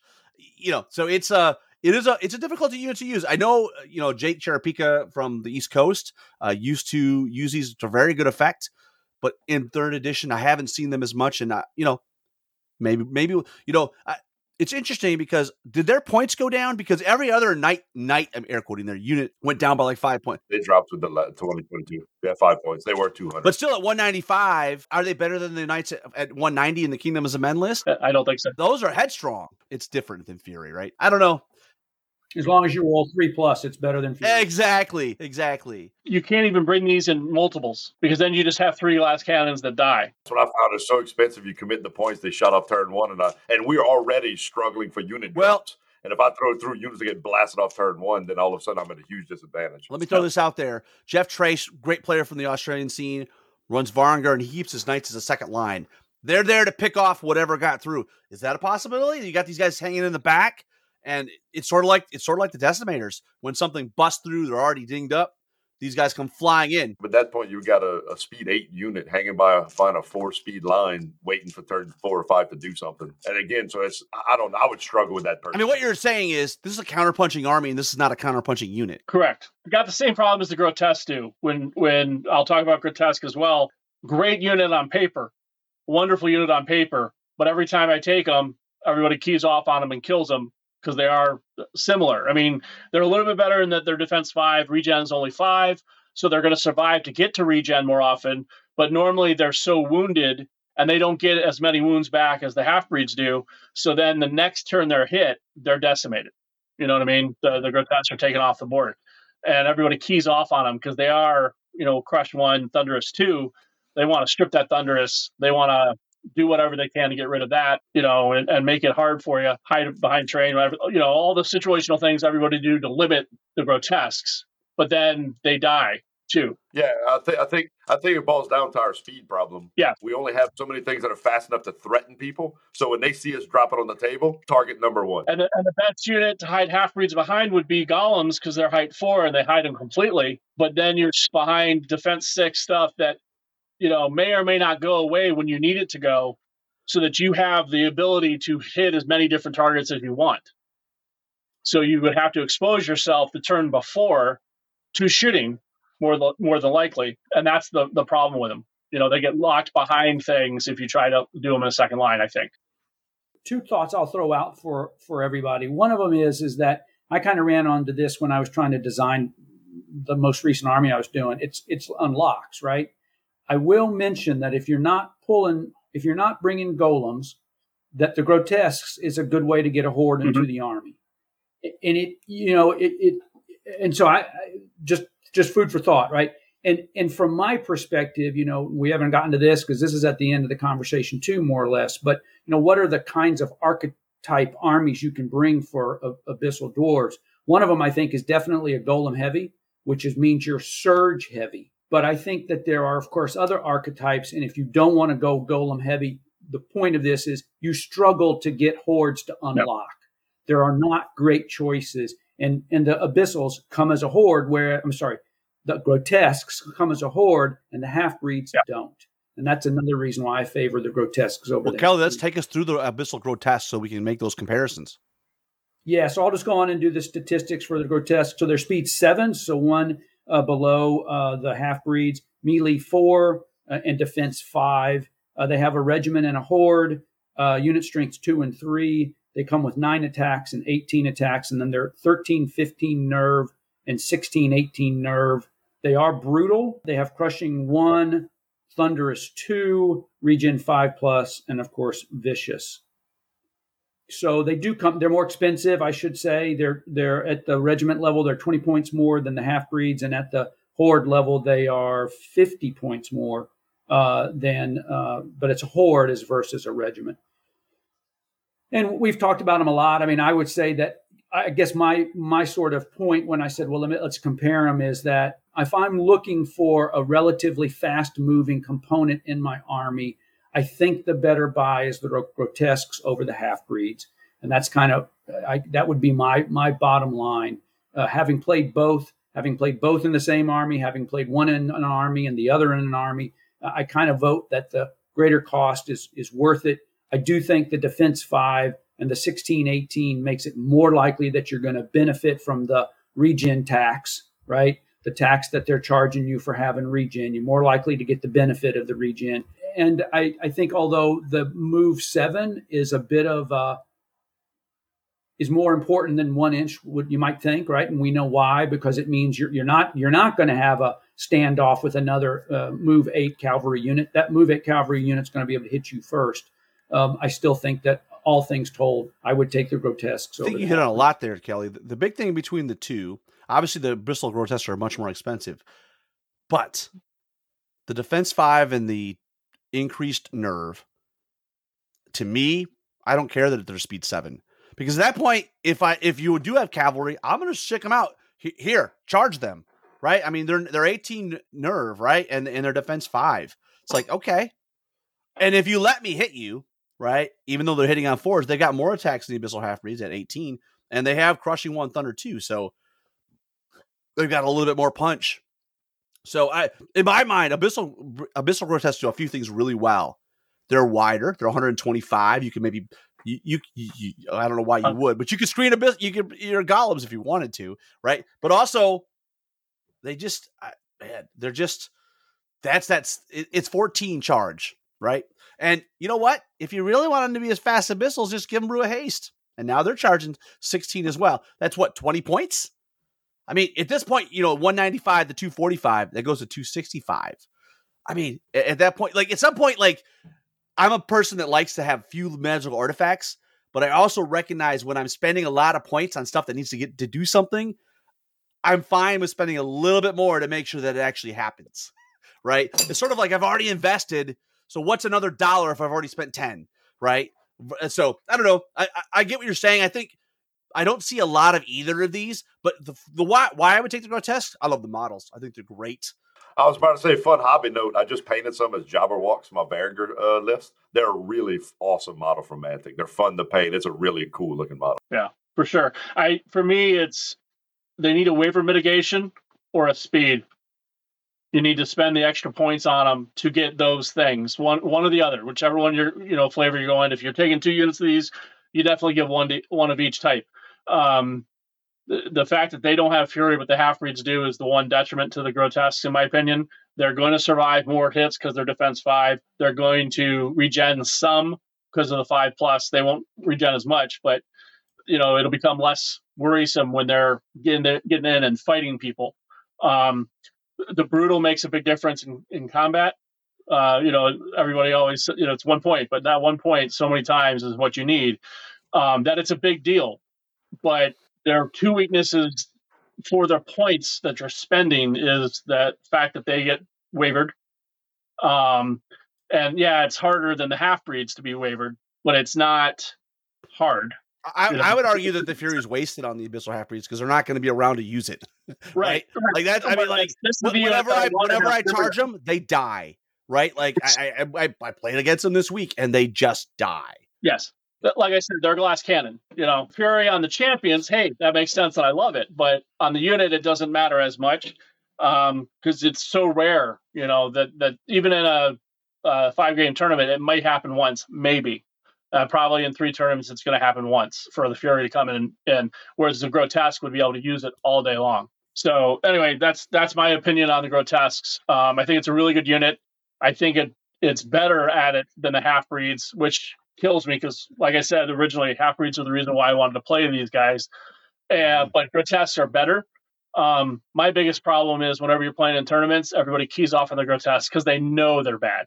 They know they're dangerous um, and they want to key off on them. And that's been my problem with them is, is and, and maybe it's because I gave up too early, but that's, I'd rather go with the defense six, you know, uh, greater obsidian. Yeah, I've had same experiences. yeah, yeah. It becomes the it becomes the primary target for. So if you spend two sixty, you spend all those points, you put the magical artifact. Everybody knows that's your biggest threat, and it gets pumped off the table. Yeah. Yeah, yeah. And we should mention we out we have another uh, cavalry unit, which is the slave or gore riders. Again, they're a regular speed eight, melee four, defense four, coming troop and regiments, one three unit strength, 18, 16, attacks 9, 11, 12, 14, 90, 135, crushing strength one, thunder charge one. I I don't do any of you guys ever use these? I mean, I, I've seen them. The one, the one, yeah. Well, we'll talk to it. I mean, I the one use I know would be great is if you're thinking about playing an orc army, but you're playing abyssal dwarfs today paint some of those up because they're going to work in your new army. The reason why I played them is because I think they hit pretty well for their points. And they also are a way to put in another item of speed into the list. And so, for example, for a while, I ran an army that con- contained a unit of half breeds, a unit of grotesques, and a unit of slave orc gore riders. And what I was trying to do was really build that hammer and anvil army, right? I was really trying to spend roughly a half of my points on something that was moving fast and a half of my points that was going to stand, you know, hold the ground and, and be an infantry force. And and again, it, uh, yeah, they're not great, but then they're not expensive either. And they still give you they hit effectively as hard as the half breed. Well, that's not quite true because they're hitting on fours, not hitting and, and they don't have the vicious, which is also, but and they don't have the vicious. So let me take that back. They're not. yeah, no, no, it's fine. They are budget knights, right? Compare Kingdoms of Men, not 190, right, to these guys at 135. In some ways, this unit has crushing strength one, thunder one. So on counterplay, they're going to have something back. Whereas the King of Men Knights are are going to be crush, uh, Thunder Charge 2 and nothing on the counterplay. The reason why they're 55 points cheaper is that they don't unlock. They're melee 4 plus, right, versus 3 plus, and they're defense 4 instead of defense 5. The point is, this is a unit that you got to be really good to use. Like, it's, if, if, it, if you can get it to hit, it's going to do the same damage as those Knights. But if you don't get it to hit first, it's going to be a problem. Number one, it's got the lower defense, and even worse, it's got the 12 14 nerve.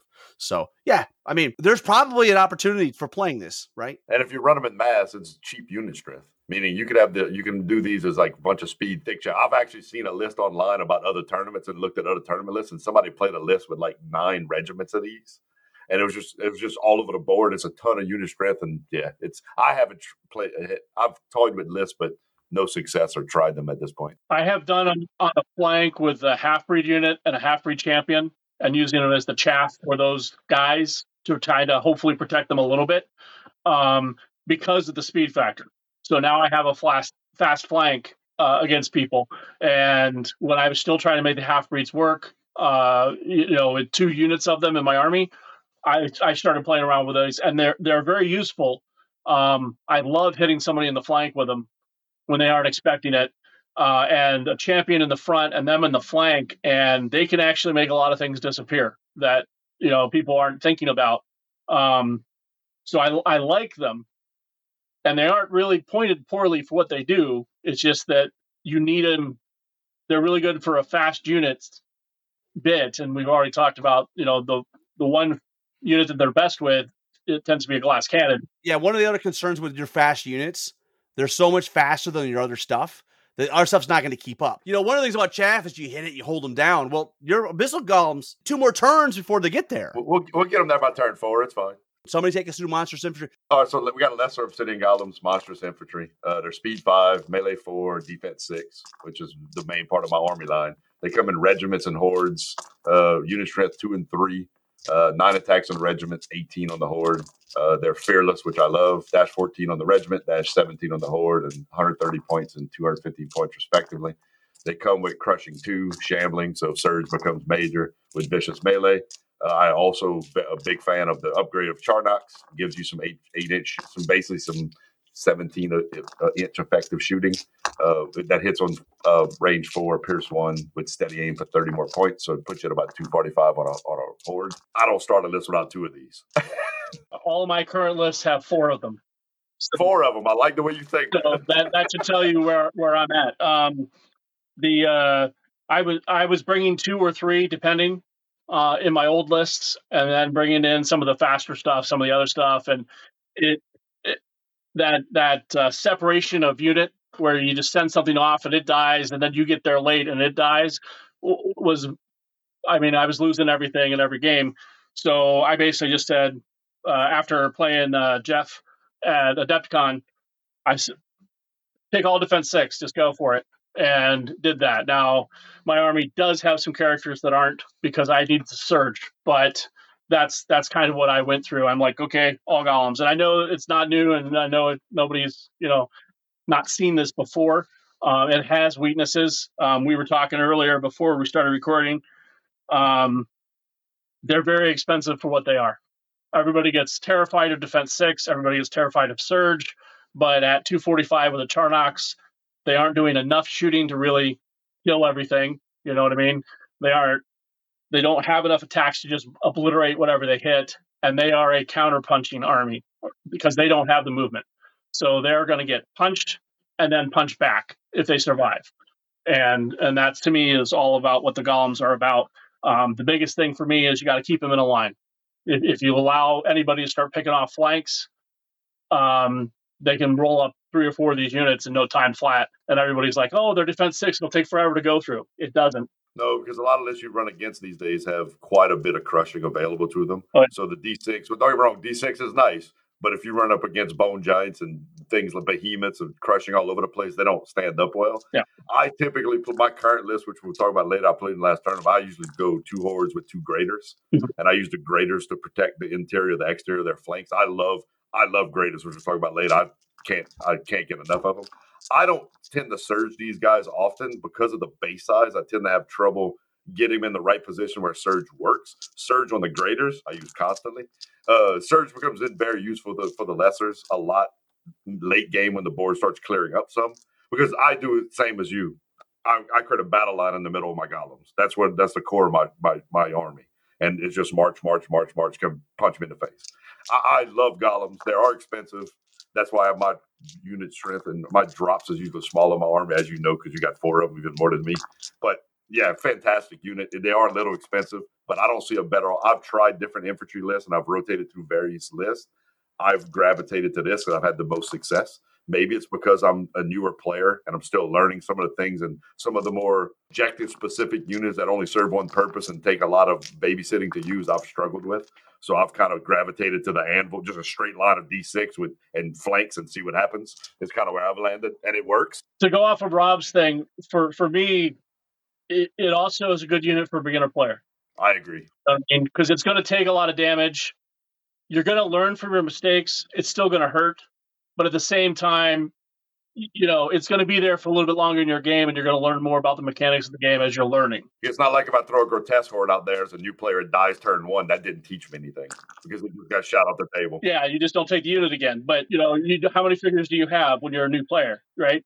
Whereas the golems, you know, I mean, yeah, they die. We all know they die, but at the same time, they're going to stick around a little bit longer. Um, it's one of the reasons why I took them and wanted to take this army is because I knew I'd be around longer. Yeah, but I have played variations of these guys with a bunch of regiments, with like five regiments, all with Charnox, and then you bring an infantry line with them with all that. It's re- it's a really fun list to play. I don't know if it's super effective because I only tried it a few times, but it's like crazy thick chaff, and fearless D6, tw- 18 inch shooting, and then bring your, your hammers up behind. It works pretty well with regiment.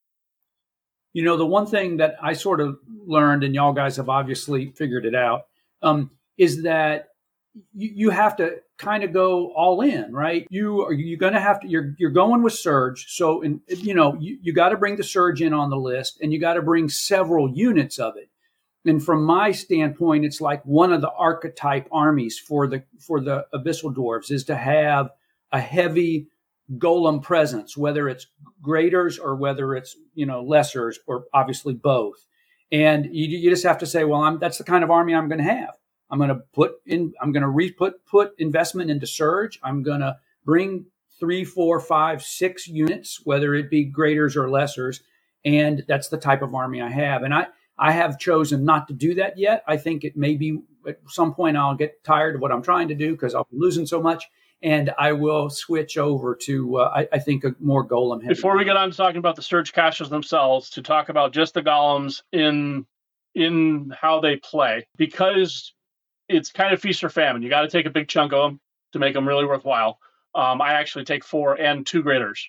Uh, one's the named one, but I, t- I take them all. Um, but you're very limited on that. There are certain scenarios where you are at a big disadvantage. Yeah, you can't. You play for the draw from turn one, right? If you get there, are, sometimes you get into a tournament and it's like, oh no, I did not want to see that scenario uh, against, especially this army that I'm playing at that point, and you're pretty much hoping to pull out a draw. Matchups, same thing. You know, I've I've been around and around and around trying to figure out how to beat Travis's army with his his all of his crushing strength. And basically I can't get through his chaff. He gets to a flank, he starts rolling these units up, and I can't respond quick enough because he has more units than me. And that's you know a, a quick summary of it, but it puts you at a disadvantage against that type of army. Now there are other armies I'm happy to see you know, as far as as oh, okay, yeah, go ahead and try to shoot me off. That's not going to work. And oh yeah, I have healing too.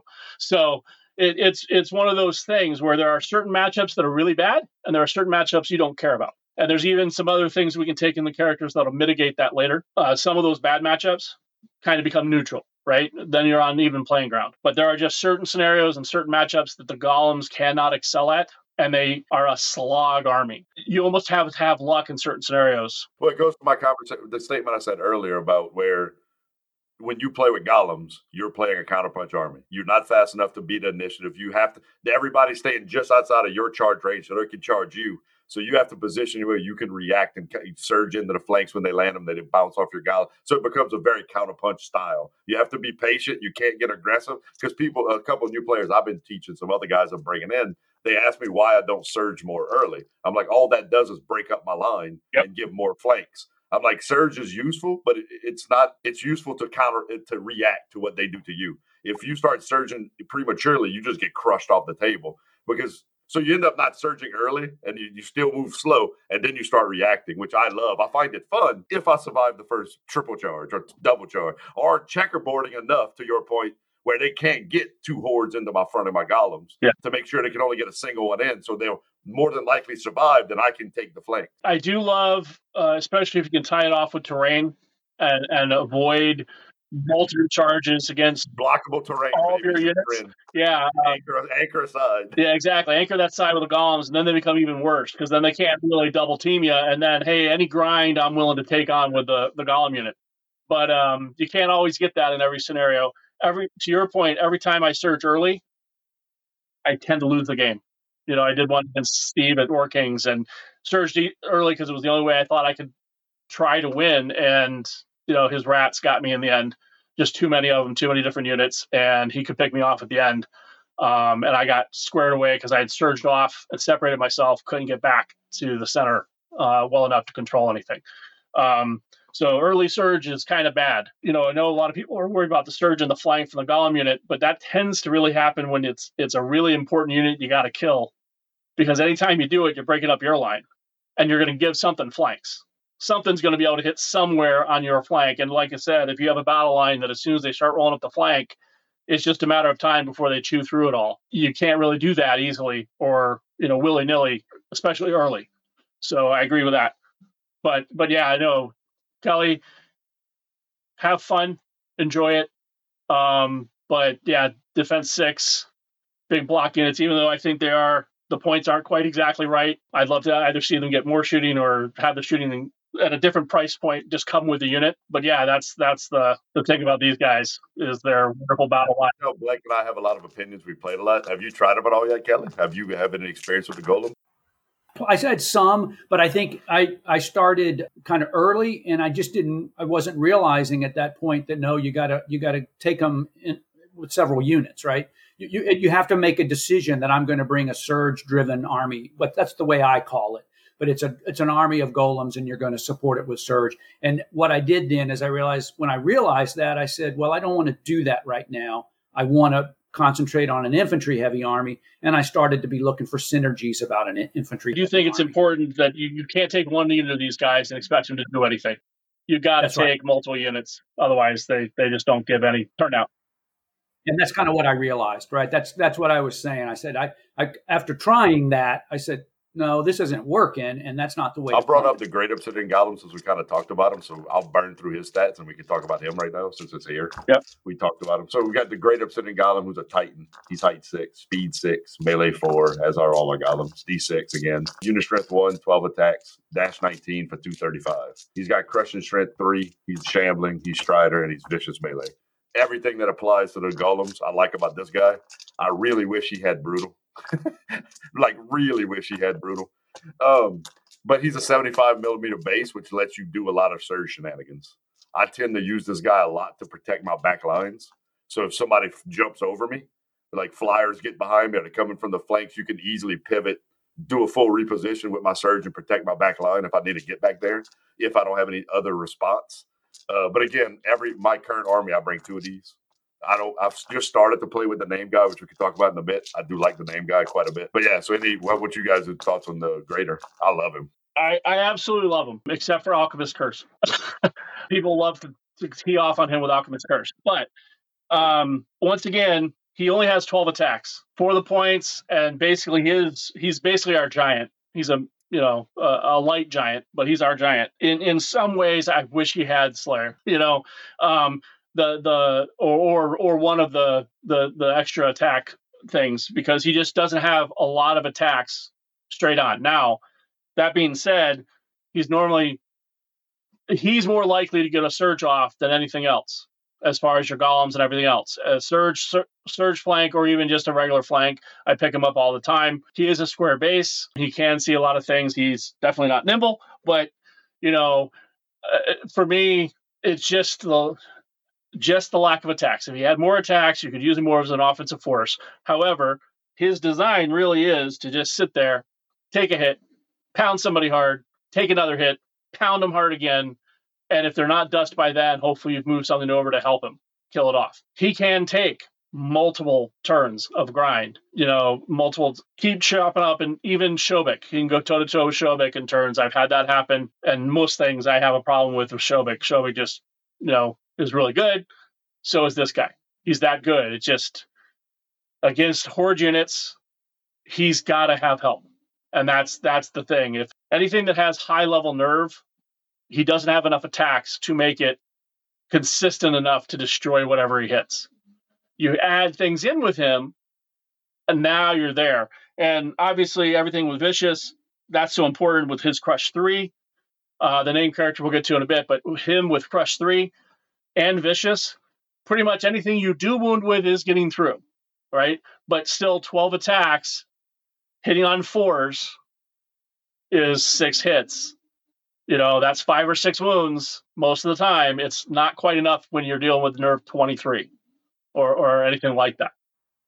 Even You know, it's you know an interesting stat on him is I'm really glad that he has speed six, but I'm really unhappy that the lessers have speed five because it seems to me it's hard to keep them. I mean, you're you're just losing the speed six half You the have to time, manage right? it because you have to walk them up together. So you have, Yeah, you usually have to walk them up back. together. you're keeping your line straight right the only thing he does and and i actually tend to use them the same way as bryan was describing units of golems in the middle and i have my flanker greater golems on the edge that extra charge gives them the ability to s- snipe off now once again as soon as you do that you're separating them off from the battle line you know and the the named character version is much better at that than the greater obsidian. We'll get into the, the reasons why here in a bit. But but that's to me that's that's the thing about the greater obsidian golems is they're really good on the flanks. That extra charge range gives them a little bit more threat. It tries to prevent people from hitting the flanks of your other golem units. Because if they're going to get close enough to try to get into your flanks of your golem units they're probably going to be pretty close to charge range of your greater obsidian golem and that's what you're looking for um, and then if you have enough surge they can do absurdly long charges uh, surge charges if you have enough surge. into people's flanks. And, you know, I it's rare, but I have actually had one where I've sent a greater obsidian golem off on a surge chain way off in the middle of nowhere to a really bad unit they're trying to protect and kill a unit because I can get a flank chart that they aren't looking for because I can surge, you know, 10, 12 inches on top of his movement. And they're not expecting that much of a surge or whatever. So, so that's kind of how I tend to use them. Um, I just wish they'd, you know, modified the attacks or at least added the things that all the other giants get. That would make these guys really worth the points. Um, and as it is, they just really take a lot of damage. They are not the uh, you know massively offensive force unit. They're they're a sit there and secure your line, and then threaten to do something occasionally. Should we talk about the Inferno? Well, let's talk, actually let's go over the surge characters. Then we can end oh, with right, right. the named characters there. I think I think that's probably the best way. So for the Ironcaster, he's uh, uh, hero infantry spellcaster two. He's uh, speed four, of course melee four, defense five. The nice thing about a lot of our casters, they are five. He has no unit strength, of course. He has one attack. He is 11, 13 nerve, and he's 90 points. He uh, is an individual and inspiring. He actually has uh, a Ragful's Flame. Uh, whenever uh, he rolls damage with a fireball, he re-rolls anything that's uh, a one. So basically, he has elite with fireball. We'll get into that when we get to the name character.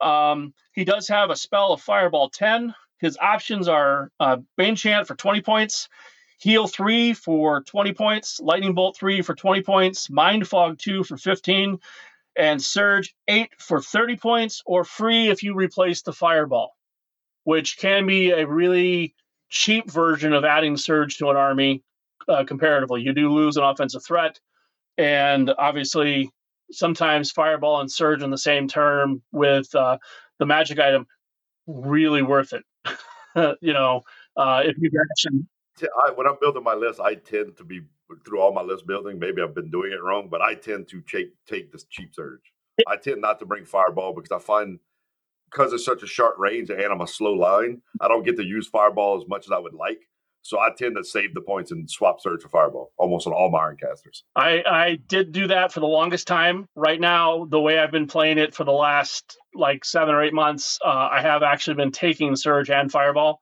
and and the item to recast two turns in one turn. I'm using it turn three, four, five, six as cleanup.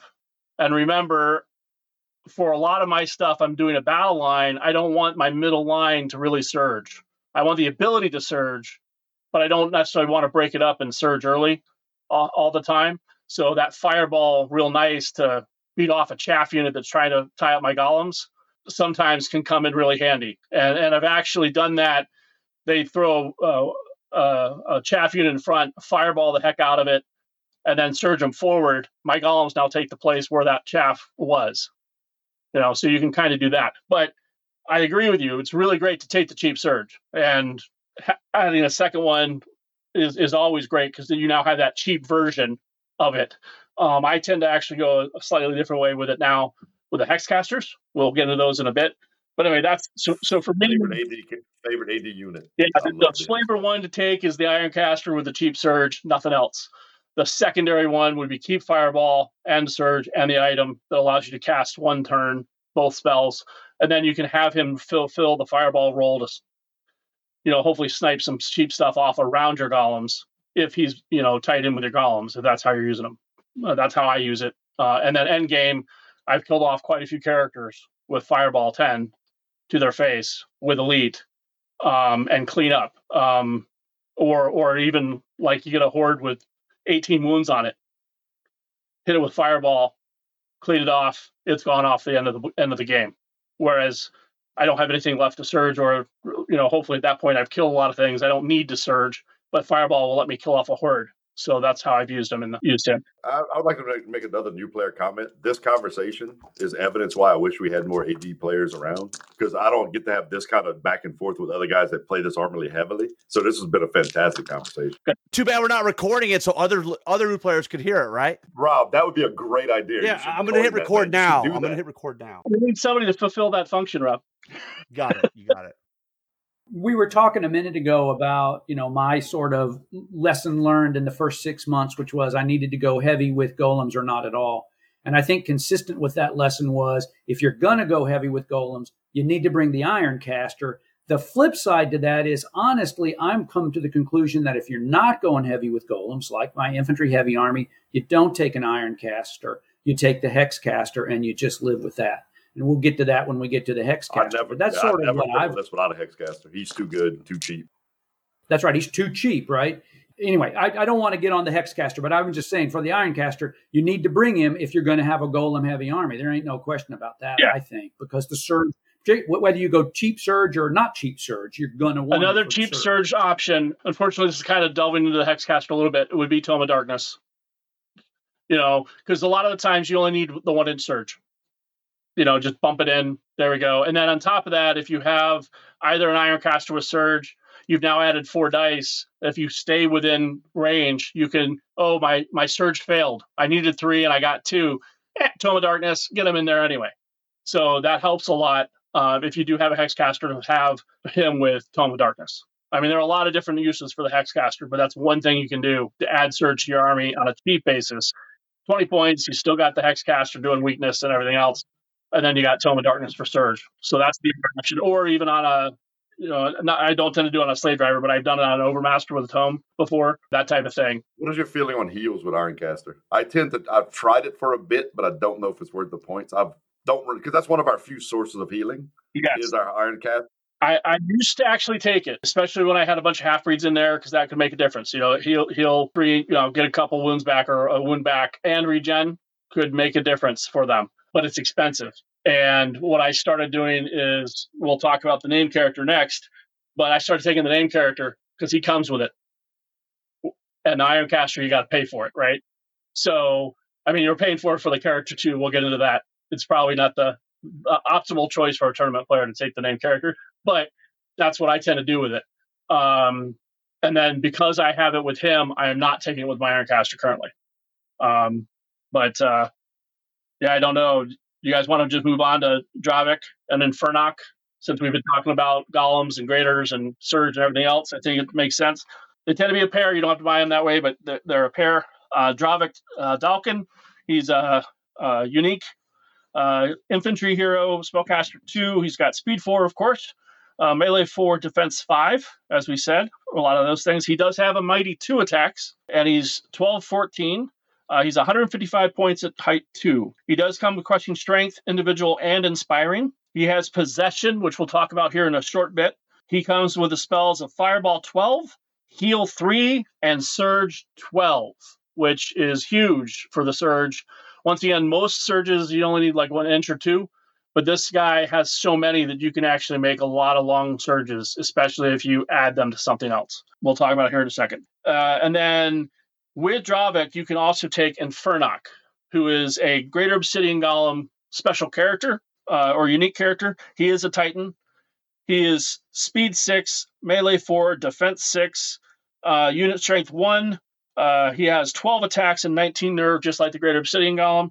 He is height six, and he's 255 points. He comes with brutal, crushing four, so he's even better than the Greater Obsidian Golem. He's got shambling and strider and vicious melee. He is a bound soul. So as long as as long as a friendly core Dravik uh, Dalkin is alive and in play, he is inspiring to himself. So as long as Dravik's alive, this guy is self-inspiring. When I talked about which is huge, you put him on the flanks and he can go off by himself a lot better than the Greater Obsidian Golem. That is why, because he is not only can he go and take damage, he's also inspiring to himself. Um, the other thing that goes with Dravik is called possession. So unless Infernoc is engaged or disordered, Dravik Dalkin may use Infernoc's line of sight to cast spells. And when doing so, you measure the range from Infernoc's leader point instead of Dravik's. That's really important because you can actually cast heal through Infernoc to one of your other Golem units. You can cast Surge to another unit you can cast fireball, right? And you really are you really are minimizing the 12 inch range, and he's got a really good fireball. And it's a creature that's defense six, nerve 19. You know, it's interesting. The, the Infernoc, I, I was just kind of comparing the points. You're, you're getting even if you don't buy Dravik, you're only paying 20 more points for the Infernoc over the Greater Obsidian Golem. and, and you're getting crushing. out of that brutal and, and an, an extra point of yep. crushing. Frankly, I think it would make sense. I mean, if I ever do this, I think I'd always bring the Infernoc. The extra five point, the extra point of crushing, and maybe it's just the armies I've played, doesn't come into play that often unless you play another D6 army. So the big thing you're getting is brutal, yep. but you can get brutal cheaper well, you can't do an item because he's a Titan. But yeah, you are right. That's the only difference between the two. Is brutal and one more crushing. The trap, I think, for a lot of tournament players, and what I mentioned earlier, that this character combo is not necessarily probably pointed the best, is it's very expensive to buy them both. In order to buy them both, you get a huge advantage. You get self-inspiring Infernoc, and you can cast spells through him through Dravik. It's very important for me, and we'll talk about it once I build up my army uh, or talk about my army list. But for me, having that ability to cast through him is huge. But you are then paying 155 points on top of your 20 point more expensive Greater Obsidian Golem, if that makes sense. So it's a it's a heavy tax, but it's really important to how I play them right now. Um, that I have that ability to to cast through him, and you know the big thing he is Infernoc self-inspiring. Um, the only the only problem I have with Infernoc is everybody confusing him for an Infernox uh, you know, and, and Infernox and Infernoc, you got to make sure everybody stands over the same the X or the. The the Surge 12 from Dravik, Surge 8 from the Ironcaster, Tome of Darkness, those are all the surges that you want to use. And the problem is your range on Surge. If you're you're doing a battle line, you're you're, you're spread out to some extent. Uh, you're trying to stay even. You're going to use those surges for opportunities to, to kill off a, a flying charge to somebody. You're going to use it to, like I said before, you know, you get a somebody who wavers the chaff in front of you. You use them to reposition your battle line. You can just surge forward and and you know catch up. Um, sometimes I'll use them for a really long charge with uh, normally Infernoc, but if not the other Great Obsidian Golem. The the biggest point is to never stick yourself to one surge in my opinion, if you're going to go golem heavy. Now, if you're infantry, this doesn't matter. But if you're going to go surge, you've got to go surge. And you've got to have multiple points to be able to cast that surge from. Hopefully, somewhat overlapping to the middle, you know, so that you could actually do that. What I mentioned earlier, oops, I missed that surge. Tome of Darkness guy now does it too, and I make that surge work. But you have to spread them out. That's why, to me, Dravik was so important to my build um, the way I'm doing it because I have him, he can cast it. I have an Iron Caster that can cast it. I can cast it through Infernoc, and then I have a Hex Caster that also has it. So I have four different chances that surge and four chances to keep my surge with me. Yeah, based on your army composition, what you said with the four hordes of go- golems, it spreads you out even farther. Yeah. With my two hordes, I, it's easier for me to keep two iron casters overlapping in my battle line. Yes. But with four hordes, you get spread out too wide. Yes. And then by having multiple points to do that, you're much better off. Uh, when I talked about doing the long surge, one of the reasons why I lost our little one day in Michigan, I came in second instead of first, is because for some reason just moved a guy out of my surge range. So when I moved the unit, he couldn't surge any longer. And then I left my guy out there. So it's a mistake you can walk into. You have to be careful of it. But if you separate them out like that, you can you can have a much better chance. And having four locations to center your surge on, to me, is just really important. Which is why, even though Dravik and Infernoc, by most points tournament min maxing is not probably the best option. It's how I use them to make it worthwhile in my build. So, but surge is really important for uh, cleanup. One of the things I meant to mention to you, Bryan, I don't know if you've used them, but when you're trying to do like control for a board quarter or, or an objective or whatever, if you have two surgers, you can, you know, surge 12, surge 8, you can move that unit 10 inches over there towards an objective or to a board quarter, and all of a sudden now you block it. I have I have won several games by people thinking that they had enough squares to draw, and then I just column horde to that one over there. And now that one's you know either mine or it's it's contested, and now I win. So you can do that very late game with Surge, um, if you have the range on it, and you have to be careful of that. But you know what I mean. You can use it if you have more than one Surge. Uh, if you only have one Surge, you're not doing doing that. Well, we've now made it through all the golems, all the name golems, the two name casters. We'll go hex caster next. Let's hold on. I think we should probably go back and do all the war machines first, All right, yep. and then we'll end up with the, the must take thing and the and one of the best things in the game, in my opinion. So I'm curious as to what you think is the must take because I'm sure I'm going to say I don't take it. And I then- guess we'll have free champion. He's said it a few times already. Times already. Hexcaster. yes, right. Okay, I'm thank I thank just start heaven. bringing a second one, but one is a must bring. Yeah. He's just too good. Yeah, yeah, yeah, yeah. I have learned that. So I'll just start on the Grog mortar, which is the smallest of the three. It's the 95 point war engine. It's a speed four, obviously range five plus, defense five plus. It has two attacks and it's nerve 10, 12, horse unit size uh, of, uh, I mean, I sorry, height two. It is 48 inches, blast D3 plus one. It ignores obscured, which is the same across all of the three war machines. Not obviously, I'm not talking about the Dragonfire team. It is indirect. It's Pierce two, uh, and it is has reload and vicious. And I'm sorry, I was wrong. Grog mortar is the middle mortar. It's the Kachukan, Katsuchan that's at the at the bottom of the of the pyramid, if you will. So right now, I'm currently playing with three Grog mortars. It makes sense to spend to spend ten more points uh, to go to to not bring the Katsuchan because you're getting uh, Pierce 2 over Pierce 1 and D3 plus 1 versus D3. So for 10 points, I'm going to do that. And just conversely, I don't think it's worth 20 more points over 95 to go to the Angkor heavy mortar. Uh, to me, it's to get what you get for the heavy mortar. It's not worth 20 Talk about these without talking about all of them. I've tried all. Yeah, I've tried all of them. I find the Angkor mortars with two attacks on five too swingy for the points. Because if I spit, if I if I invest 400 points for three of them and they don't hit, I'm already at such a low drop count. If I drop 300 points over there, I'm at even more of a disadvantage. So I'm not a fan of the mortars personally. I haven't used them to success. Um, I like the rocket launchers. I took the rocket launcher because I like the extra attack because it has three attacks versus two. So I like that extra chance to hit. I like the rocket launchers. I've played with a decent amount. I've tried the fire teams as well. Fire teams are good to protect your back line if somebody flies over you, but the no pierce suffers against tougher armies. Uh, and I've never played with the mortars. That's that's my breakdown of which ones I've used and how. I really like the rocket launchers and are the uh, the rocket launchers and the fire teams are okay. Is the ones I've played around with. I don't currently play with them, but that was my experience with them. Well, you know, and one of the things that that I was I was thank you. I I mean that's a great point about the attacks because it makes a big difference. If you're bringing three, you know, I mean it, it makes a big difference. I didn't play with them for the longest time. I said I think it's a waste of points, and and and that was the conversation I wanted to have was, uh, you know, three grog mortars is roughly 300. Thing that I struggle with that I thought so I've been playing infantry heavy for a long time for a full year now, various ebbing and flowing with just changes.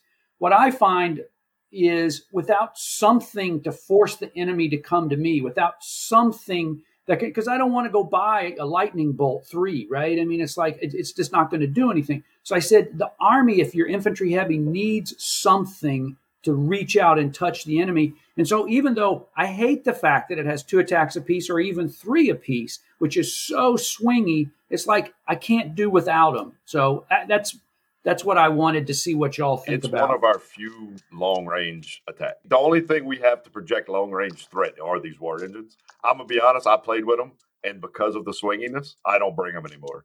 I rather invest my points in golems and, and surge and other things I want to play around in my battle line. I don't bring a ton of war engines right now. Rob keeps telling me I should bring more when we play, but I, I just I haven't found a way to make them what they feel they work for problem with war engines, it's the same problem the Kingdoms of Men have. You can't take one. You got to take a battery. And then at that point, you have to lean into that build. Problem that I see with your army is that it's so freaking slow. If you're to play that, I'm to sit down the back line and shoot you. Well, then when you play invade, you're not going to get across the table in time. I've never seen you play me that way ever. Rob. Never, never, never. But you just don't have the speed to sit back there and protect the war engines until it's time to go. You're shambling speed five. Specifically, the ones you'd want to actually defend your war engines that are the more resilient units are the slowest units. So I don't know. In the past, uh, war engines were better, maybe, and the cover wasn't quite as severe. I mean, back in first edition, war engines every day, all day. But now I think your more viable build uh, are more the Surge shenanigans and the defense six. And That's a key point. Is let's not miss the the cover change that just happened. Here versus concealed. Now we get cover. It used to be ignores cover. And now we only get half of the cover from our war engine. They're concealed. You're now hitting on sixes. Yeah, it was messy, right? It ignored cover except for if you're in difficult terrain. Well, now you're either in obscured terrain or concealed. It's one or the other. And if you have a lobber, then you ignore obscured. And if you're a, a, more of a cannon or a projectile shooter that goes in a straight line, they ignore concealed. And you start hitting on sixes with war engines. It's not worth the points. Well, that's the point, right? It's more situational. The way I play Kingdoms of Men is what I would say to if you want to take them, take lobbers. There's going to be a lot more obscure on the table than concealed. The lobbers are cheaper than the other options. I mean, if you take three of them, that's that's a lot of points. All of ours are the same as far as ignore obscured. We don't have a ignore concealed. We we have all the same. Well, maybe that's a better thing for you guys then, right? Because if if you could take, I'm just going to throw this out there, six ignored obscured. The other the other disadvantage you guys do have, and Bryan knows on the flip side the advantage that I have against him. Your big stuff is is height four. What are you going to see if you put something behind golems? For, for me, Kelly, the, to your question, basically before the cover rules changed, I felt these were too swingy for success in a tournament environment because it's too expensive. With my other option being very elite and expensive, you know, that I can't mix the two. And in order to have the the line of sight that you need, they have to be off on a flank because they're not firing through the main part of your line, as as Rob was just talking about. So now they're vulnerable out on a flank, and I don't have anything cheap I can put out there to protect them. Yeah, we can't protect them, so they just fast enough to just flick them off the side of the table. And as soon as they're within 12 inches, I can't shoot them even. Putting them all together in one little group sounds like, hey, that's the way to do it. You in- increase your line of sight, you can hit it. Yeah, but now they get within 12 inches of one. More than likely, you're not hitting them with any of them. So that's the problem that I've had with them. That they are very swingy. The extra dice on the rockets help. I don't think you know the heavy mortar basically picks up shattering. I think that's the only thing it really picks up for the points. You know, it isn't really that big a deal for that. I wouldn't want to actually spend the extra points on that one now. But with the cover changes, I think it's actually even more important to to say that because I need to spend a lot of points on this other stuff that I'm I want to bring, those become too expensive for what they do. They're too swingy for that. And you know, it'd be different if they're, you know, but even the rockets when you do three dice, you know, as far as when I'm trying to design a tournament army, what I want to do is have anything that can beat defense five. The typical unit I want to be able to kill off is a defense five unit with three dice, piercing one, even with a blast, you're not really going to get there, at least in my opinion. Uh, not enough to make a difference. Now, it's different when you can then hit them with a golem unit, right? But you, you're never going to get that every game. And you're going to have a game where they do nothing at the initial. And I'd much rather threaten long range with our, our friendly hexcasters we'll talk about just to, to bother them and then move forward and basically take away their ability to deal with all of this that's moving slowly, exonerably towards them. And I find that's better off than using the mortars. Um, you can go mortar heavy, and I'm sure there's a way to make it work. Um, but on a consistent basis, I haven't had any luck with th- that dice rolls. I, I mean, I've had games where they blew things off the table, but five games in a row, you're going to have a bad game where you're going to get tabled and you're not going to have any war machines by turn three because they're going to kill them especially in the current game, speed kills. At least th- that's how I look at it. And Rob, you might have or or uh, an opinion. You go to a lot of tournaments too, especially like you think about terrain in the, in in this today, right? And deployment. You either got to be fast or you got to have some kind of mitigation. You know, speed always works. I think speed is the king, and not just everything being fast. Different speeds, right? So I put the you know the giants next to the you know the giant next to the knight. So now you got to think, well, these guys charge 16, these guys charge 14. What range are you going to give me? What charge distance are you going to give me? So um, yeah, it's it's a tough. uh We're we're, we're obviously in we're moving into a new era. Do we want to talk about Hellfane's great. It's a Titan, speed six, melee three plus, uh, defense six plus, range four plus uh, unit strength one, nine attacks, nerve uh, dash 18, which is really nice at 265 points. Lots of special rules. Um, it has aura of brutal, but for dwarf only. Crushing strength two and thunderous two, course, it's vicious. It has Strider and Rampage D6, which means that, you know, infantry and such is a really juicy target for it. It also has five uh, uh, ranged attacks at range four plus. They're piercing one and steady aim. And there's three different options. Uh, two of the options came in just with the big red book uh, in in December. So the first one is a Hell Forged Overmaster, and you gain Wild Charge plus two, and we've talked about that a fair amount at the top. Um, and uh, and also inspiring, which is really nice uh, for 25 points. It has Supreme Taskmaster, which gains Aura Brutal, slave only, and Rally 2, slave only, for 25 points. And then uh, Abomination uh, Overseer, I think is the name, and it uh, gains Aura Life Leech plus one for Abomination only uh, for plus 15 points. You know, a lot of people like the Hellfane, as best I can tell from looking at the internet. I think it does some wonderful things. I really like, as as I've discussed already, the the first uh, upgrade option, which is the Hellforged Overmaster.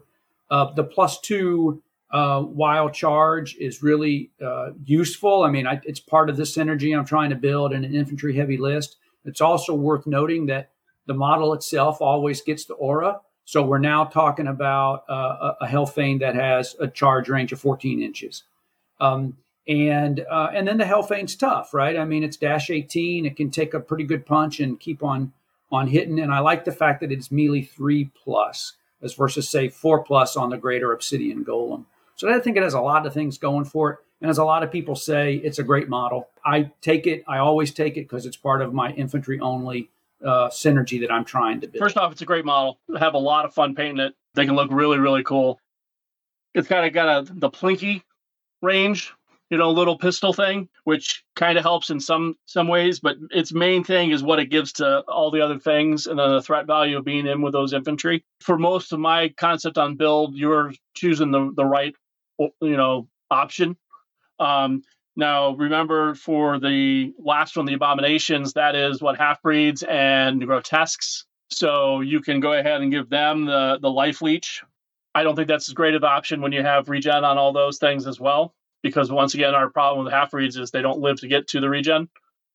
Life leech, they're going to have to go another turn to get to the life leech as well. But then you got for the slave list, you could go slaves and get the brutal and stuff like that, which is another way to add them in, uh, another way to really increase a lot of things. So I think the two, the first two options are the ones that I would use more often. But I actually think the wild charge and the inspiring is the biggest, in my opinion, as far as that goes. I mean, what else to say? I mean, it has the rampage that the greater obsidian golem should have but he's hitting on threes, which once again, that's the the one problem with uh, the the golems and the obsidian golems is they're on on four.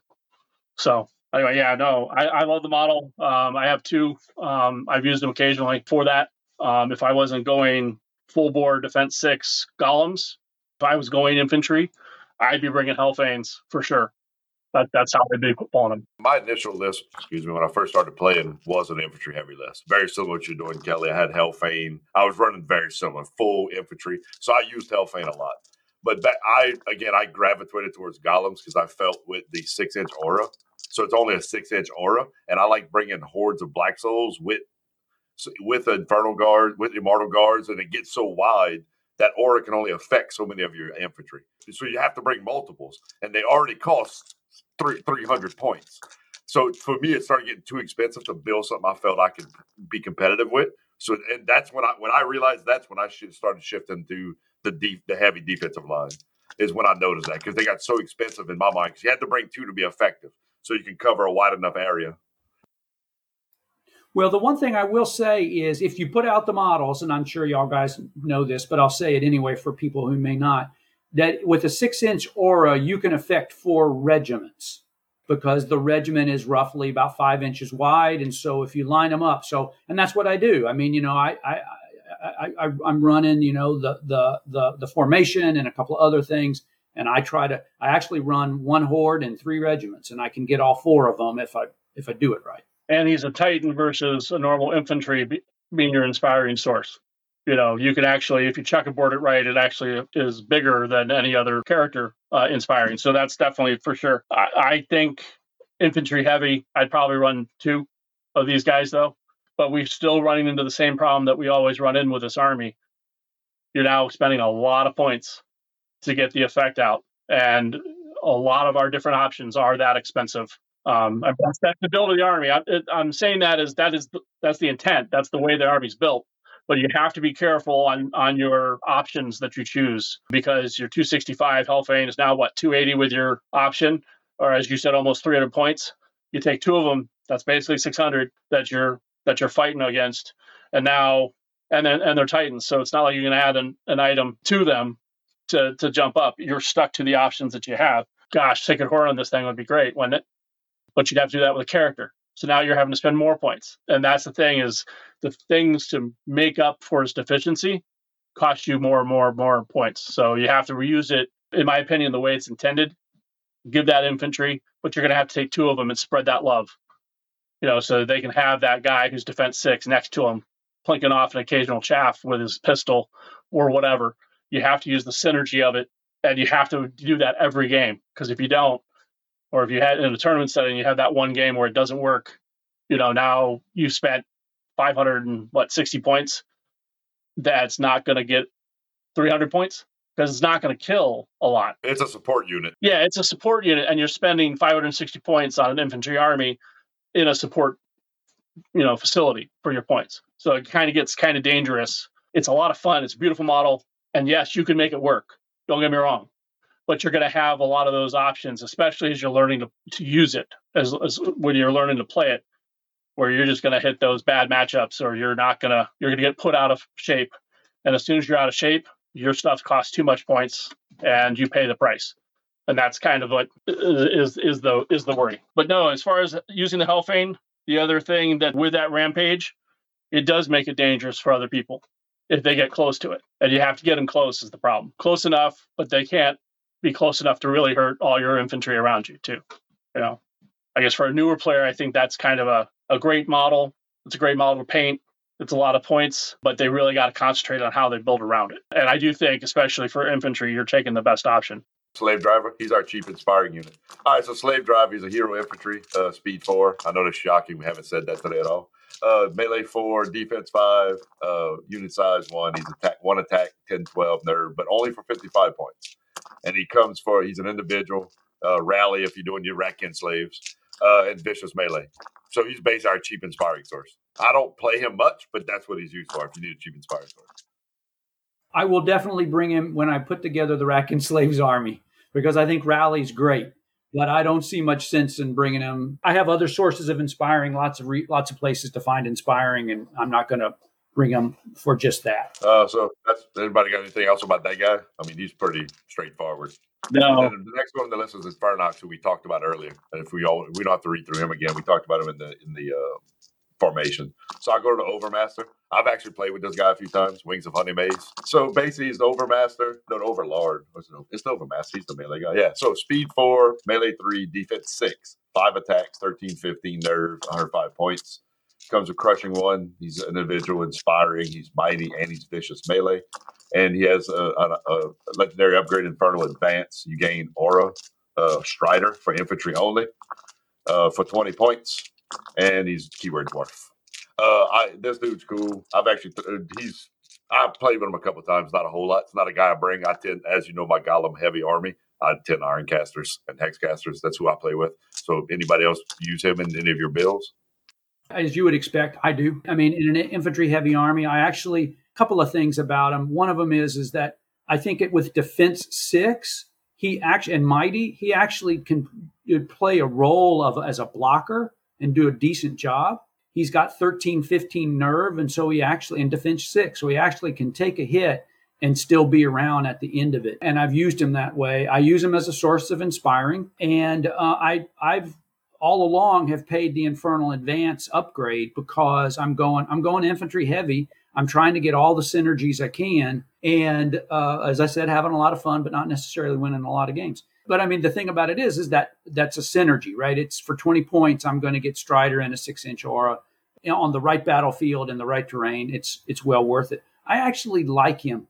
I have found a lot of use for him in, in my list. Yeah, I've played around with him with Wings of Honeymaze where you get turns him into a 10 flyer where you can go play around in the backfield and, and hero hunt and object war engine hunt. And I've played around with him a little bit that way, but I haven't used him very much. For me, um, when I had more infantry heavy list, I tended to do either take the in, infernal advance, but the other option would be to give him a surge or another source of surge, uh, or bane chant if you can get him to bane chant and then improve your infantry. But once again, that that option, he's more of a support. You're not really trying to commit him. Uh, if you take Infernal Advance, he can actually go in with them if he needs to, and especially now with uh, current rules as far as being able to get out and charge other things out of combat, not a bad thing for him uh, to be able to do that. But but that's been kind of my my thing with him uh, in a Golem list. I run out of points, quite frankly and and that's that tends to be the problem. But if you're going infantry or if you're going with you know the ranged mortars, the war machines, he's a great source for uh, a lot of a lot of bills. So yeah, definitely in your infantry heavy army, he, I'm sure he comes in real handy a lot of times. All right, hexcaster, uh, heavy infantry hero, spellcaster one, speed five, melee four, defense five, one attack. He's a fearless eleven for seventy points. Uh, he, uh, you, he has feedback which is basically anytime you get a hit, you roll Pierce one for damaging. Uh, I didn't feel like reading the rest. He has dampening runes, so all the enemy spells need sixes to hit. Comes with Hex three. I always run them with Weakness three, and I always bring at least one, maybe two of these on my list because the feedback is so good. So you can pluck damage with a Hex and Weakness, and then get a nerve check and pop something from the back line. He's just, I love him. I can't speak highly enough of them. Get three of them; they're fantastic. Hexcaster for me, I bring two of them in every list, uh, as Rob knows well. Um, for me, the the the genius on it is that our hex and weakness does wounds for the weakness. Uh, you take the nerve check, all that fun stuff that the regular hex does not do. Anybody who's using an army where they're going to be trying to use spells a lot to either lightning bolt you to death or uh, the other other options where they're trying to support their troops to whittle down your golems, all of a sudden they can't bane chant, or if they do, they're going to pay for it. Uh, unlike a lot of other armies, oh, okay, so you hex me, fine, whatever. I take a bunch of wounds, but you're not ever going to make me take a nerve check from way back there. Oh, but next turn I hex you again, and now you're taking a nerve check. Um, you know, it doesn't always work, but it's a way to slowly kill off a guy um, I had a necromancer once who got it to like 26 wounds uh, on his successes, and the next turn, boom, gone. And now he has no surge in that whole half of the board. Yeah, I pop many of backline individuals, casters standing on hills doing stuff, and just pop them from the back line. Yeah, it's uh, a must against Alchemist Curse, uh, which is what I when I went to last year's Adepticon, I got torn up by uh, Alchemist Curse all over the place, and I just said, you know what, I'm bringing the second Hexcaster because they can hide from one they couldn't hide from both. Um, I've even thrown a periscope on one of them so he can peek up over and see everything. That'd be good for you, Kelly, behind your infantry. Yes. So you, so you can throw over your infantry. I used to do that in my infantry. The range is long enough on them, you know, 30 inch range. You can reach out and touch. It's not going to do as much damage as the mortars. It's not going to do, but it is enough to kind of say, hey, I'm going to dink that character and kill him. And your whole build is based on that guy. I can kill him from back here. So now you better come up and get me because uh, your infantry won't be as effective if, you, if he's not around.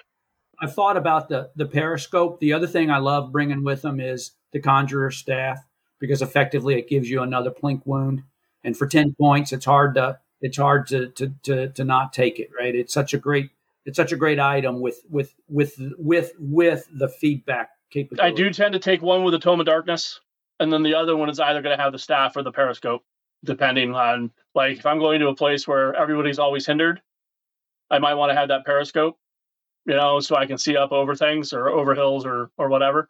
Um, but but yeah, that's that's to me that's one gets a tome because I need that surge, and then the other one gets either the conjurer staff because that's what we really want. Make sure we weakness that, and and it's it's so useful to have both. Uh, I know a lot of people just you know drop get the one, but for me, I can against a magic heavy army, hey, I got hex all day. I'm going to stop you doing what you want to do, or as much as I can. Uh, if you you're a monster heavy list, weakness all weakness day. all day. It's not going to make as big a difference because you're big in monsters. You know, crush crush three to crush two isn't that huge a difference. But against defense six, it matters. And I'm defense six. So that matters to me. But anybody who's crush one, now you got to weed, weed through four units of golems, two greater obsidian golems, and all my characters are defense five. And you have no crushing with, you know, two units a turn. And it gets a lot worse for them when you do that, that one little change you know. And also, uh, you know, a lot of people sit up on a hill, get the thunders, weakness them, hit them with weakness right off the bat.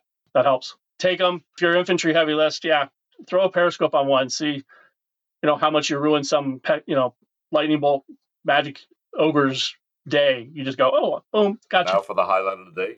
So now we're getting to the Abyssal Half Breed Champion. Uh, wonderful, wonderful uh, hero cav. Uh, he is speed eight, uh, melee three, defense five, which you know would be great if the regular half breeds had. He has six attacks, 12, 14 nerve. Uh, he has crushing strength two. He's individual, inspiring, and mighty. He also has regeneration five and vicious. You do have to come up with fury manipul- uh, mitigation for it because I don't think he has fury, right? Or is that right? It's only the half breeds who get it now at this time. So other than that, I have so many times had people come in and hit him thinking he's going to die, and he doesn't. He will get wavered quite a bit.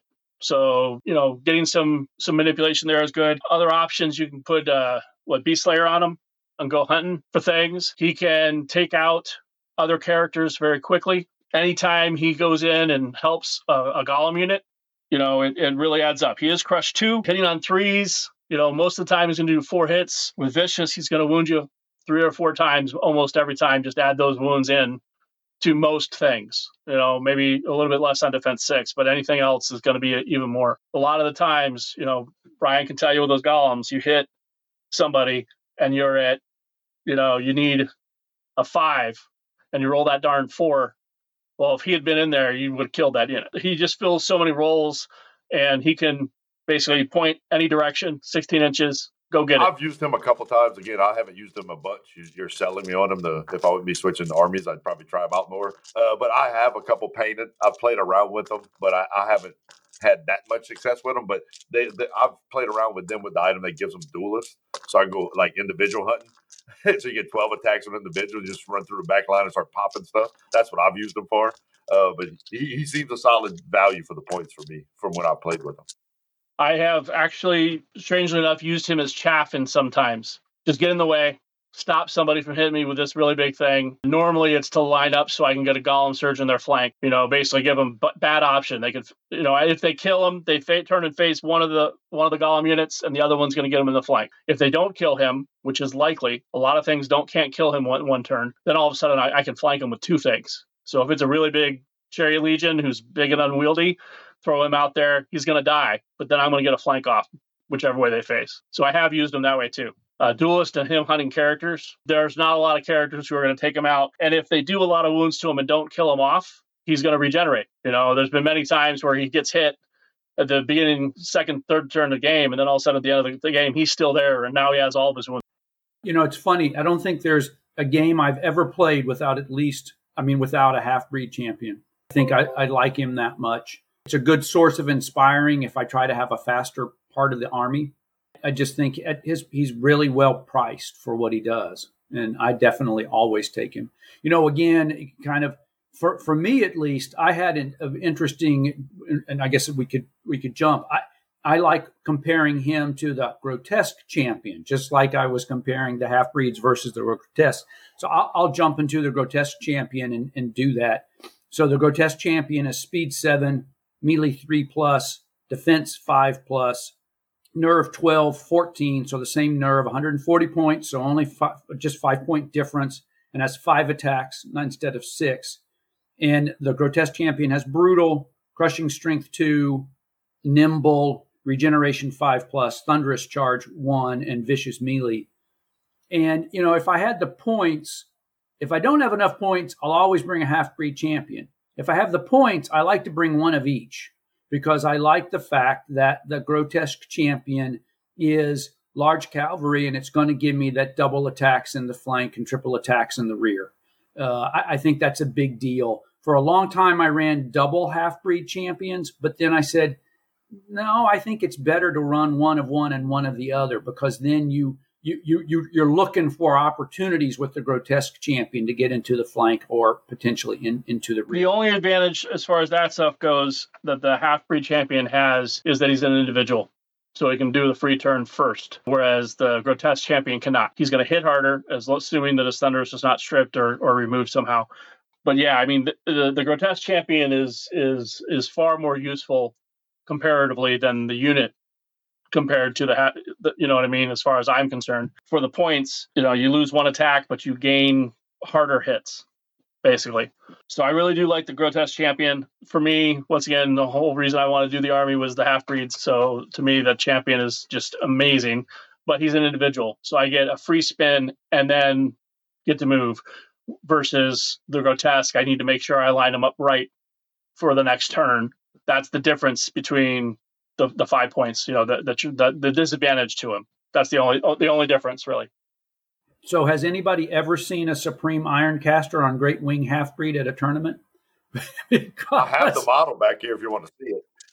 well, I have the model from you know the old uh, Chaos Dwarf days, and I love it. But I can't figure out any world in which that makes sense to bring. Maybe I'm just dumb, you know. It's like I cannot figure. Kelly, it it's a bigger problem with just dragons in general. Big giant Gribblies that are 300 points.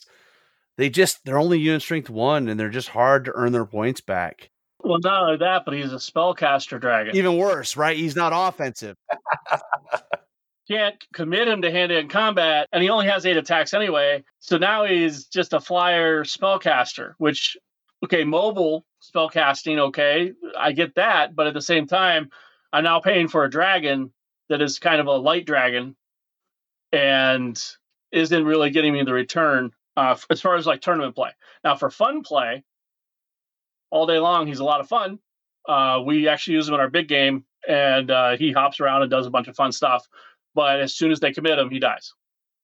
You know, and, and in a tournament army, it'd be the same thing. I mean, dragons have that problem in general in tournaments, right?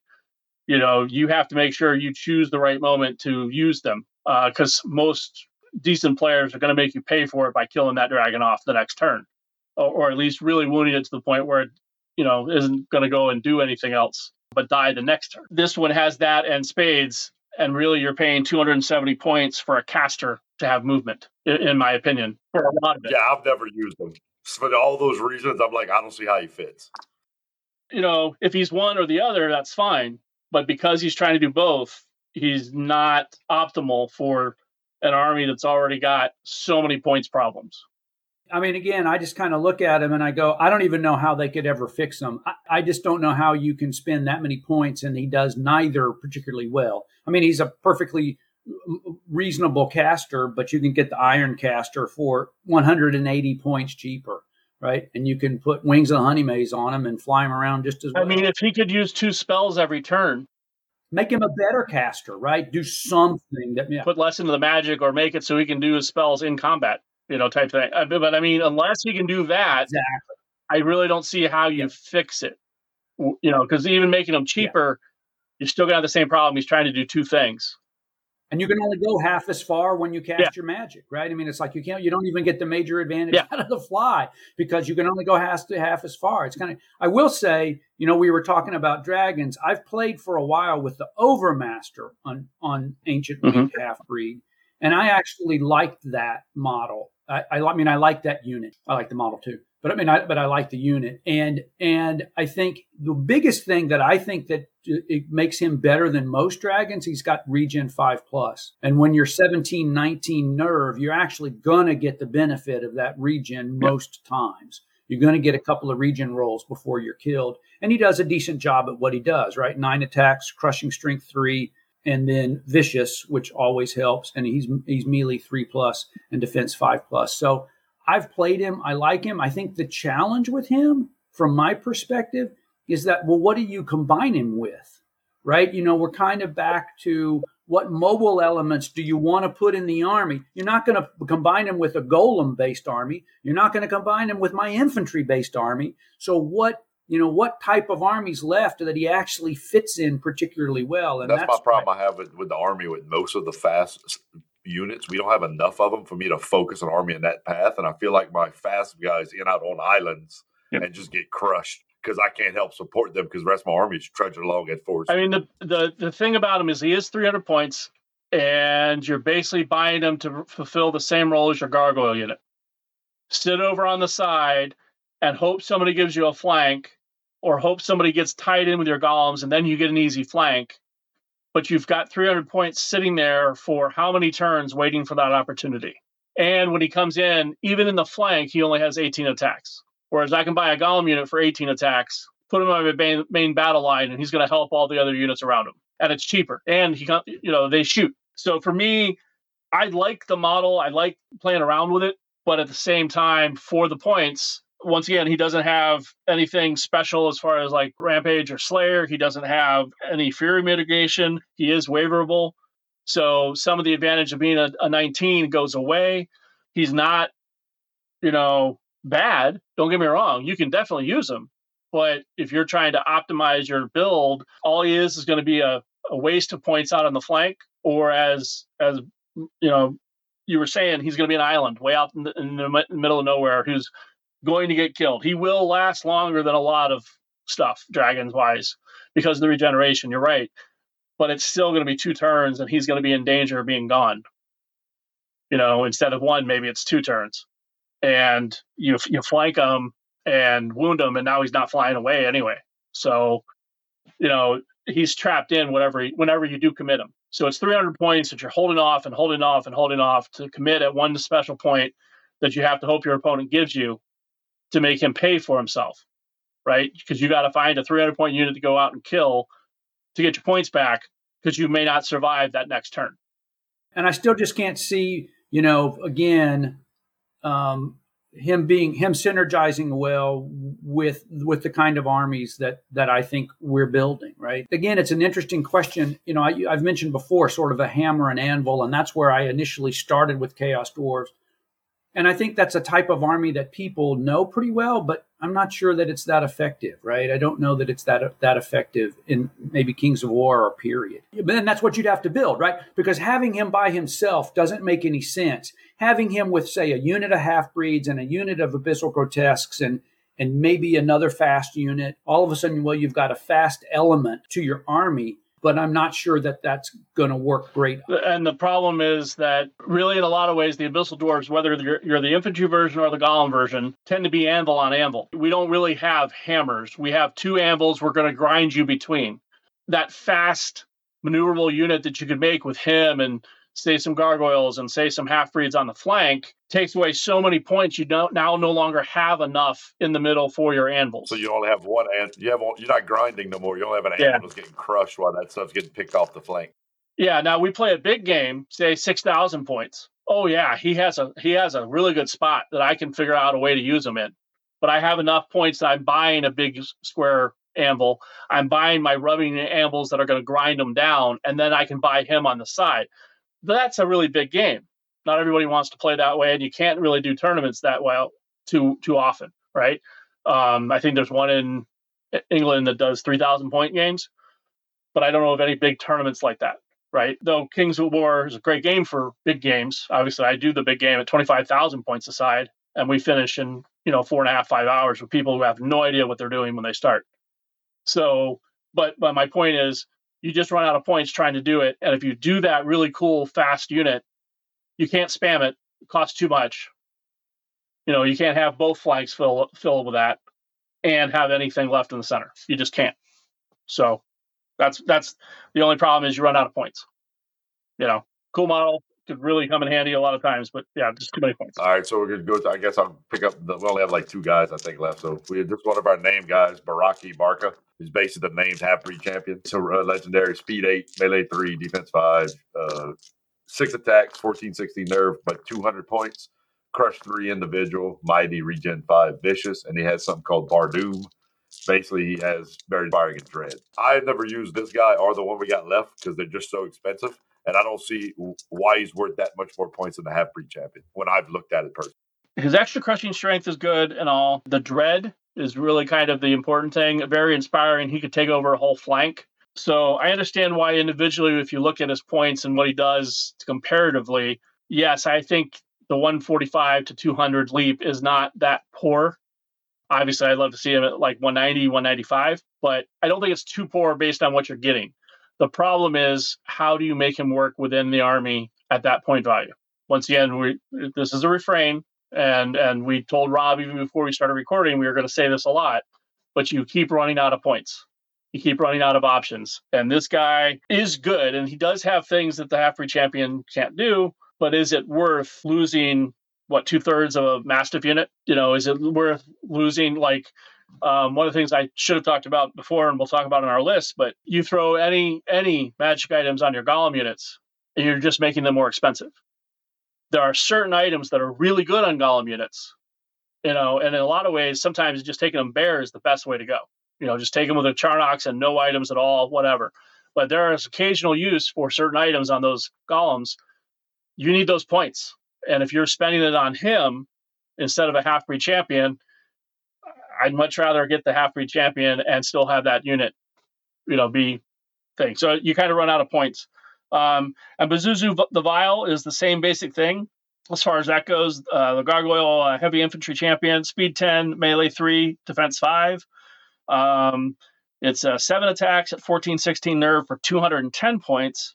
Uh, height is only two. This has crushing two, fly, individual, inspiring, mighty, and regeneration five. And then it also makes one of your gargoyle units the Pazuzu Vile Brood, which gains abomination keyword, crushing strength one, special rule, and increases their waver and rout nerve values by plus two for 25 points. For a unit I want to die anyway, and you just made Pazuzu cost 235 points. That that never added up for me personally. And even if it came with it, even if you didn't have to pay the 25 points for the unit to get upgraded, even if you were spamming gargoyles, as much as you know, bring as many gargoyles as you can, it's only going to affect one unit, right? Uh, at 235 points, um, having one unit with crush one and she has crush two or uh, has crush two, is that really worth it compared to the synergies where we've already talked about our two main builds? You know, we have a third one, which is the the rockets and the artillery, but your two main builds are your infantry heavy and your golem heavy. Where does that fit in? You know, especially for units, as you said, you want to die as chaff. Well, now you're trying to make that unit into a It wavered in my way, baby. yeah, but but but not only that, but you're trying to make them into like a powerful flanker. Don't get me wrong. If you once again, this is another one of those things. You're playing in a really big game, and you know you're going to be facing a bunch of war machines. This makes sense throw it in there, throw them across the board, get my triple attacks, kill off war machines left and right. Okay. At a normal tournament level, where do you get the points for it? Anyway, sorry, that's just me uh, on that one. We're on the same page about Basusu. But he is a cool model. I know I keep pulling models out. I haven't painted them yet, but that's the model for Basusu. So is that all the units? I think that's it. Yeah. All right. Well, it's time for another commercial break. And on the other side, we're going to get into a little bit of list construction and how this army would play in the competitive environment. We will be right back. I'm Grant Alexander from the Bexley Reapers, and you're listening to Countercharge. Welcome back to Countercharge. Let's start with this question Effective army composition. What do you guys think this army needs to use to work to be competitively? Golems. So you're saying D6? D6 a lot. That's how I play it. D6. And we've talked about that when we are going through the armies a lot. It seems like this group, we focus on two main compositions golem heavy, infantry heavy, because that's enough synergies to make it work. I, I, don't know. I mean, again, you know, we, we've talked here for a while, and I, I, don't know that there's another. I don't know there's another way to go. I, let, let me knock a couple off, right? So one of that I'll knock off is a gun line. I don't think abyssal dwarfs do a gun line well. We talked about that briefly when we were talking about um, the war machines. They don't have anything that's got any decent range, really. I mean, 12 inches is useful. And um, it, you know, Bryan was talking about how he uses decimators, but that that's not a gun line. So they don't do gun lines well, we know they don't do Alpha Strike well. Uh, and um, uh, you know, and what, and again, I I brought up the archetype, as I call it, of a hammer and anvil, and I don't know that that works well either. Uh, I, I, didn't have a lot of success with it, and right, and and and Blake has said that no, as he described it a few minutes ago, you're not going to have the mass that you need in your line. And then I guess that leaves the one archetype we haven't talked about, but actually I think it's in both of the two we have been talking about, which is grinding, right? I think the army does grind well, but basically that's what the golem army The golem is a grind. yeah, it, army, it plays straight up. attrition better than many armies. High defense, access to regen, access to heal. It's hard to kill you or hard to damage some of those units. And once they're damaged, you guys have tons of ways to put those wounds back. In that scenario, you're not really killing the opponent, you're just out living them. That's my goal every tournament, right? Live long and hope I'm in the right position to get the objective tokens. But it's a good segue into, you know, what scenario do you guys play well at? Because what it tells me is that in a lot of scoring systems, you are going to have a hard time killing stuff unless you get the, you know, someone that's not really maybe maybe if you get a if you get a good surge in a flank, then yeah, that's going to be helpful. But hitting on fours, I mean, the golems have the crushing too, but hitting on fours, We wound well, we don't hit well. yeah, that's a great way to say it. I mean, whatever we hit, we're going to hurt. The problem is hitting it. When we get to my army list, you'll see uh, anything that's hindered. Now you're hitting on five. Ask Bryan how many times I just stand in the woods and go, go ahead, bring the golems in. Rob, Rob lives in the difficult terrain we play because he knows I'm going to hit on fives and I'm not going to hurt him. That's right. And, and our hope is, Countercharge. you know, that, but, but once again, that comes to we can't go in and get you because then we're at a disadvantage. We really need to do a countercharge on you and we need to stay in a battle line. Yeah, we're still defense six in the in the side, but we can't overcome the amount of hits you're going to get to us if you hit us in the flank. And that's the, the problem. We're literally a man up, man up grind, we do well. Any other scenario, we do poorly, you know, as far as that stuff goes. And the fact that a lot of your stuff is fearless is, is helpful as well, right? Because the yeah, the fearless is a big thing. It, it keeps you in there. It keeps you in there for that one turn that maybe you would have been popped or wavered. And my hope is I can now bring somebody else in to help me mitigate you or help me kill you, right? I'm hoping to last that one extra turn and then make you pay for it, which is why I think you are kind of limited to these two armies. We had different ranges on the Decimators and the Charnox, or even increase the amount of attacks on the Charnox. You could start doing a shooting list of sorts. Yeah, if you had 18 inch range shooting like heart piercers, it's a different army at that point. I'd even do 15. Give me 15. I'll take it. I- I- you know, it's just enough that they can't, you know, most things can't hover outside of charge range and and shooting range. I just want to be able to affect you in that little three inch zone behind 12 inches where everybody tries to camp out because I can only charge 10. Yeah, because that's a key point. Because with your Charnox, a lot of troops can outcharge us, so we have to move in range of their charge to shoot them. So then they double charge back at us. yeah, I could surge a little bit with a unit and then shoot you, but then I've broken up my own battle line and giving you a flank somewhere. the other problem with Surge is that you don't know the distance going into the dice throw. And so sometimes you're like, oh, it's all scattered. Yep, right? it's all scattered. You've broken up your line. The range is a big deal. If it could be even 15 inches, I'd take it. You know, just just as the difference, or keep it the same and maybe give the Charnox more shots.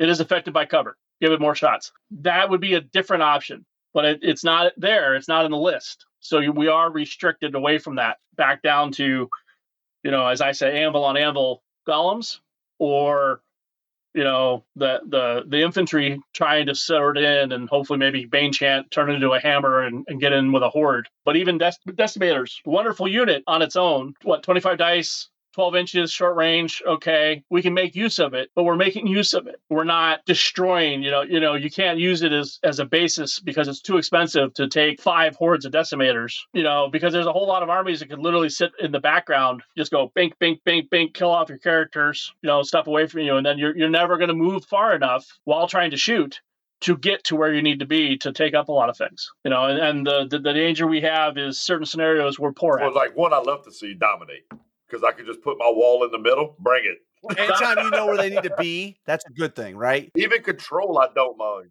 yeah Even control, I don't mind if I get to go first because then I can move to the center line and then I'm fast enough to to grind it out and then shift into the quadrants to steal it. Yeah. But if you get something like loot when there's eight tokens all over the board, I'm used. I, I'm playing for the draw. Stephen Malone and uh, Dan Kamek, both really good players, both Ratkin. Not the best matchup for our army at all because they just have so many different units spread around and they can dink us and concentrate on things. Had to play Steven in a loot scenario. Knew I pretty much had no chance. Took a risk, did a long surge, and tried to make it into a draw or, or, or you know, maybe a, a steal. But that's that was my only hope. I played Dan in Dominate. And between that and my hexes, where he couldn't do his spells, all of a sudden that scenario became very hard for him. You know, and I lucked out in the end and, and got it, but it's because of the scenario against that army versus a, a loot is very difficult. And I love control because I'm old school and I love control. And and you know, Rob knows I love control because I've done it twice in a in a tournament that I run. But at the same time, I actually really like that scenario for my army. Concentrate in the center, then move out at the end phase to, to claim the zones. Uh, as I said earlier, you can use a surge to get a unit over there and change the, the tone on them. Once you get used to what your army is capable of, that's an easier scenario. There are certain other scenarios you never want to It's see. worth bringing up that your base size for like a scenario like dominate, you know, your 150 by 100 is your horde, right? And another reason why not to bring the, the hordes of black souls, right? You can build some efficient builds that have good small footprints with strong, uh, you know, reasonable amounts of unit strength, which you can pinpoint to certain spots on the board. So dominate certainly is probably the best. You loot's probably your worst. You pick up a token, now you can't be surged. Well, that's your, that's your stick. Now, now the one thing that you've got in your back pocket you can't do if you're going to pick up, you know, the token with the golems, for example. Yeah, horror story about loot is I played Devlin Smith at the at a tournament uh, in loot. He goes first. He scouts up. He takes the tokens and runs away. I lost the game turn one because I could never catch back up. It was already over. Yeah, yeah, and and I and I imagine invade can be tougher too, right? Just because you've got to get your the bulk of your army over, and and and, and if the other person, you know, what I like to do with my ogres against Bryan is I'll just sit right there. Once it gets Clog up the close to the line, I slam the siege breakers in, and we just hold it on your side of the table, right? And then the hope is, you know, my my defense six, which hits on threes, and his defense six, which hits on fours. I win that grind. Now he's got other things he can do. He can surge and stuff like that. But the trick is, I mean, you guys talked to this. I mean, you're getting punched mostly first, right? You're not being the one to deliver the punch, and because of that, it's helpful. You know, and I'm not saying alpha strike, but just being able to make that first, second, or third turn charge on your side of the table is hard. And and you know, I guess the the things like pillage, you know, token token control like that, where you've got objective tokens. I mean, you guys aren't bad, right? I mean, you guys have got strong unit strength that's that's going to survive. The problem that I have, well, the problem I, I I would maybe have playing your army is if there's seven tokens. The last thing I want is an army that's all spread out, because then my auras and my units, you know, am I inspiring and all, and my heal? It's all over the place, and it's not where it needs to be. Well, you know how when I play, when, we play, when you and I play tokens, you see what I always do. I stack all my tokens on one side of the board, You hope to roll that side. and I hope I, and I'll, I'll push it to you know sixty six percent of the of the map on one side. And if you place one on one side, then I place mine to that side. And it gives me enough tokens on that side of the board where I can shift my deployment and focus on that side and go for the draw or the late win. That's usually what I'm thinking. Well, that's interesting too. You bring that up, Bryan, because that's the other thing about this army that I think is that maybe we should talk about is in normal scoring systems that are out there, like blackjack. Really hard for this army to compete because there's first of all, we've already talked about maybe the kill dynamic. You don't kill well, you wound well, but you don't hit well, and so that translates into it's hard. It's a grind for you to do it. The the, the second piece though is that in blackjack, it's the margin of victory that you're how many tokens more than you did I take? That's gonna and so you're not winning by four tokens, you're winning by one token, you're winning by two token. And, and, and a lot of times if you're playing something like loot, you said it best, Blake, you're playing with your hands tied behind your back and you're playing at a concession. You're going, I'm just hoping to get I'm hoping to get this one and give myself a chance to get this one. But there's no way you're getting all three. So you, you know the chance for you to land a blackjack is very low. not only that, we don't have enough units to kill through. Not only do we not kill very well, like our elite to uh, somebody else's elite, we don't kill very well. We- grind well, but we don't kill very well. When we have to kill it to destroy it, or we're to get it surrounded, we're going to hit them, and then we're going to get surrounded. We don't we don't kill it, destroy it, then turn to face so that they can't get into a flank on us. We we don't do that. But then again, like Ratkin or any other horde army or uh, multiple small unit armies, I can't chew through multiple small units because I don't have enough units.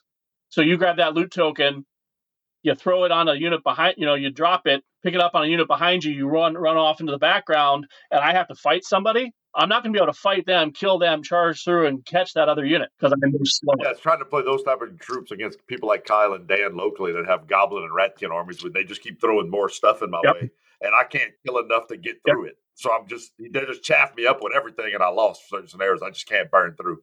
And meanwhile, they're running off with the, the token where you're never going to catch it because they've moved, you know, twice your distance in four turns in two. You know, they're gone. And you know what else you guys love to see? Ensnare. God help you if you're hindered. One of the things we really didn't touch a lot on is terrain. You're already slow. And then there's a bunch of difficult terrain that you've got to get through. I mean, and now that Caterpillar's gone, go ahead, Bryan. So you're chomping. You you know my favorite thing to do is find me a, a, a blockable piece of terrain and I anchor my line on that blockable piece of terrain and I shift the whole battle line that way. So I know I got this flank covered. The swinging door. I, I create a swinging door. I'm like, come on, let's fight. Because a lot of time, if you get a bunch of hills, I can't take advantage of hills that much because I'm not fast enough.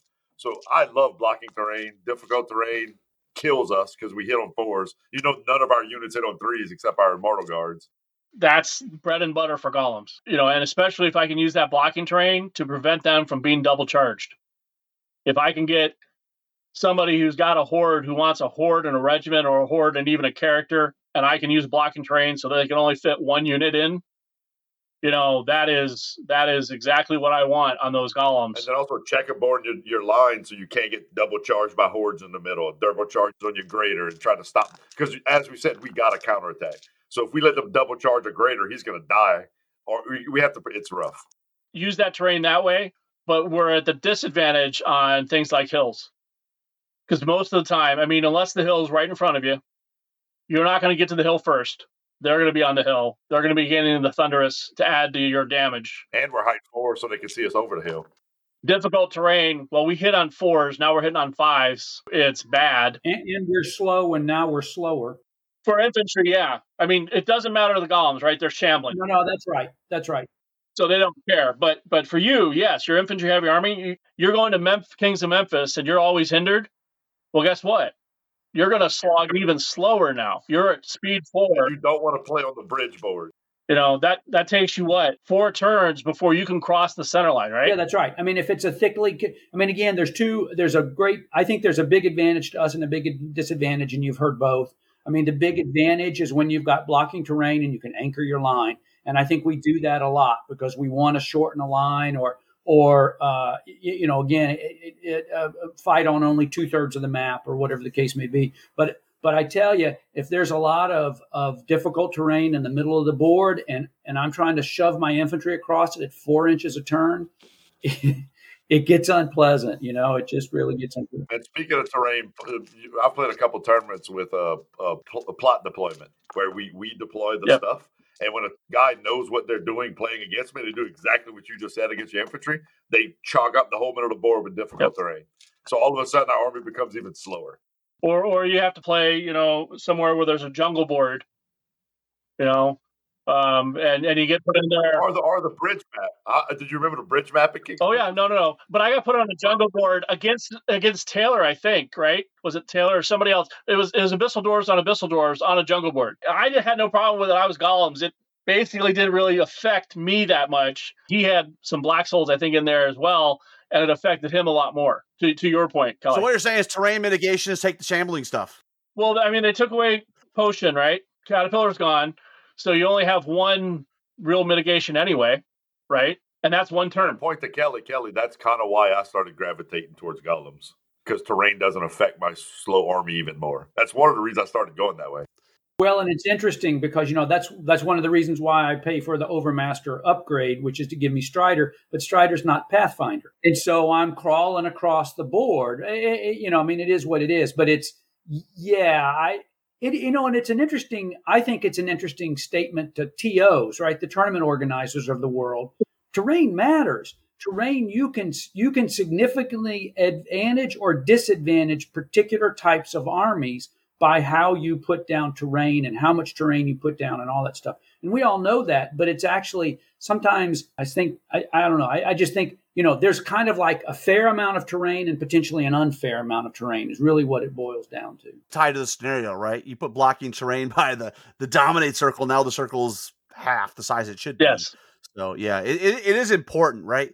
Uh, and also, I think you're doing a good point, Kelly. I, I, think the other thing is it's not just the amount of trains, the size of the train, like so it's the size of the pieces, but also it depends on which scenario you're playing, and the scoring system matters. So at Kings of. Memphis, we do not have we do not have attrition or kill points this year. Doesn't matter. You don't have to kill stuff. You just got to win. You just got to win the scenario. The bigger you win the scenario, the more points you get. Which again, we talked about could be an issue, but at least you're not doubly disadvantaged. Oh, I'm not going to be able to win pillage by four tokens. I'm only going to win by one or two. Oh, and I'm not going to win on the attrition battle. Rob, it, it, it matters what you're trying to go for. Like when you're doing Kings of Memphis, you're trying to challenge people. I mean, your tagline about be, always being hindered there. Uh, you know, you're presenting people with special boards that may be detrimental to their army. Yeah, at least at least they know going in, right? That's the big thing. They they they've seen the boards they're not going to change. Yeah, Right. we won't get surprised. No, year. We've all well, you might We get a not. of- Bryan, you- yeah, Yeah. you've been there a couple times now. Uh, you know, I think while we were talking about units, we touched on some interesting magical artifact. Is there anything we overlooked in terms of? I mean, obviously, J Boots is a big one, right? Because that's the one thing that's remaining. And you know, Kelly brought up a good point that Strider is not Pathfinder. Well, now this the boots of striding, you know, the Jesse's boots gives you a turn of Pathfinder and Strider, which we haven't had before, and I haven't seen anybody use it. But if you have a unit that can make use of it, now I can go at the double through difficult terrain. magic items like must take is in my mind is the infantry. Uh, if you take the formation Sacred Horn, if you uh, you have to take it, in my opinion, conjuring staff or uh, periscope on the hexcasters. Like that stuff, I just always do. I, if I got points, I'll throw pipes of terror on one of my, on my Golem hordes, you know, to give him brutal stuff like that. But I tend to not use a lot of items in this army because I don't have the points to pay for them. Your stuff is expensive, and you, so it's it's boys over toys, right? For one golem unit, I have started taking Blessing of the Gods. It's very expensive, but basically, it's the unit I want to be hindered. Because even when I'm hindered, I'm still hitting on force. What, you, you, blessing of the gods, or you mean you mean brutal sharpness? Sorry, proof sharpness. I'm sorry. Yeah. I'm sorry, I Bru- said the brutal wrong one. sharpness is, is an alternative, right, to caterpillar because you're always hitting plus one, so you assume, yeah. So basically, I'm a, uh, take brutal sharpness, put that on my middle unit that's in the hopefully in the terrain or buried in the terrain. Even when I'm going through the terrain or charging, I'm still hitting on fours. And then if I catch you out in the open, I'm hitting on threes. And then you're like ogres. The Yeah. other thing I used to do with Brute Sharpness, and this is a Kelly pointer for infantry armies. If you stick Brute Sharpness on one of your horde of Black Souls, then you have Black Souls hitting on threes with Elite Ambitious Yeah.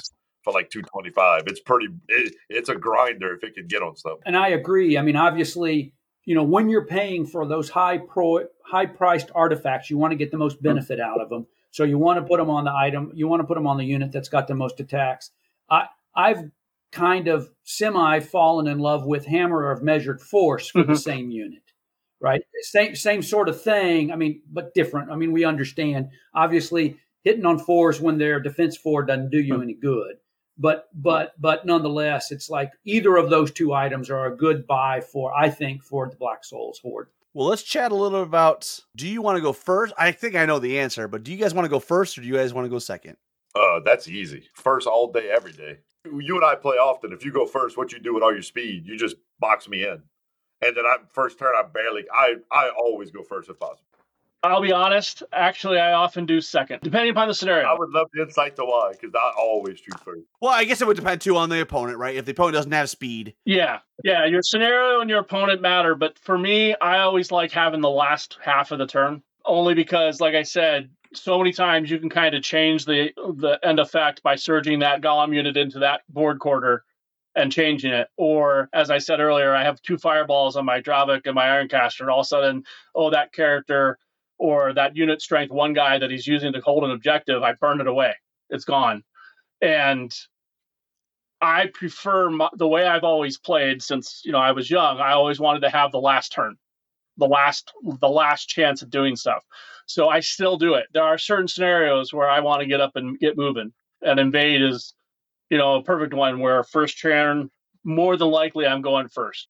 If it's um, somebody who's got a heavy shooting army, but it's all short range, you know, I want him to go first and get within my range first. So I'll let him go first. So it, it just kind of depends, but I a lot of the time go second, you know, when I'm going into tournaments.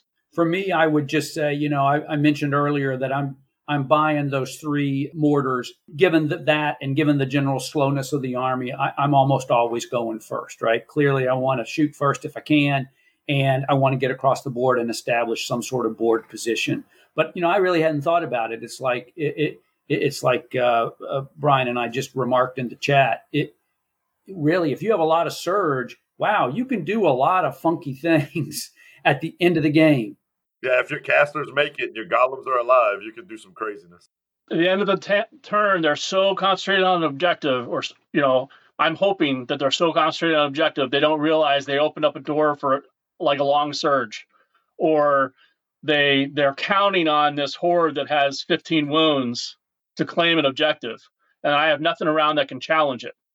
But I do have two guys within 12 inches that can burn them off the table. Now they lose that objective, and say I have two and they only have one other one. They're playing for a draw. Well, now it's a win my way, and you know, unfortunately, in some ways, you play a lot of wins are kind of stolen in that last turn or last phase. A lot of games I enter expecting a draw and try to steal the win at the end is how I'm thinking. And and that's I think part of our whole anvil anvil high expensive point cost balance that we have to fight with or play.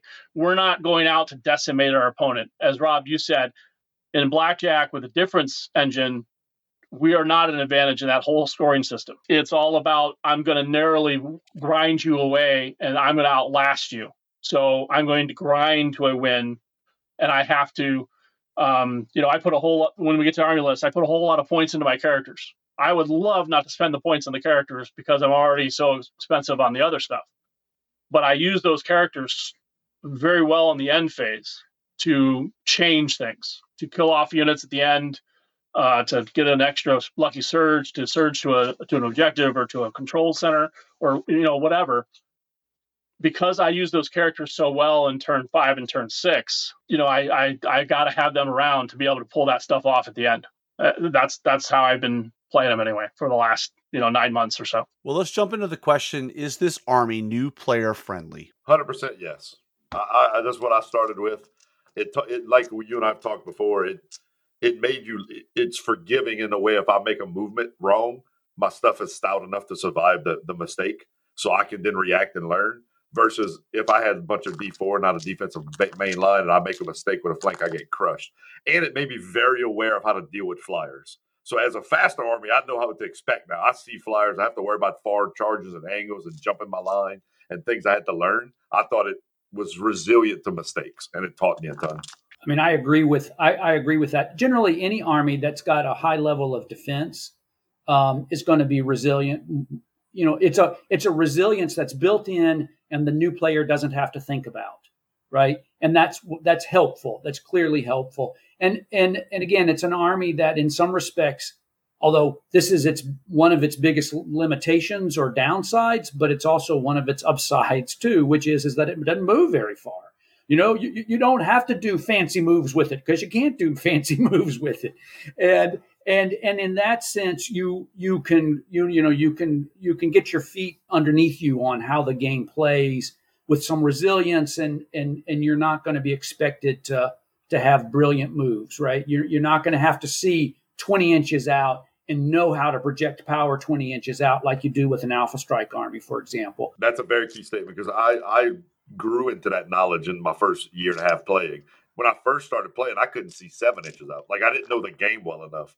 Now I can see where I have if I, am like I'm playing my game. Me and Rob talk about this all the time. I'm playing my game and go like, man, boy, if I had speed eight stuff, I could blow that out the water. But but when I first started playing, I couldn't see that far or that I could I didn't understand the table well enough. But this slower army, I felt taught me a ton.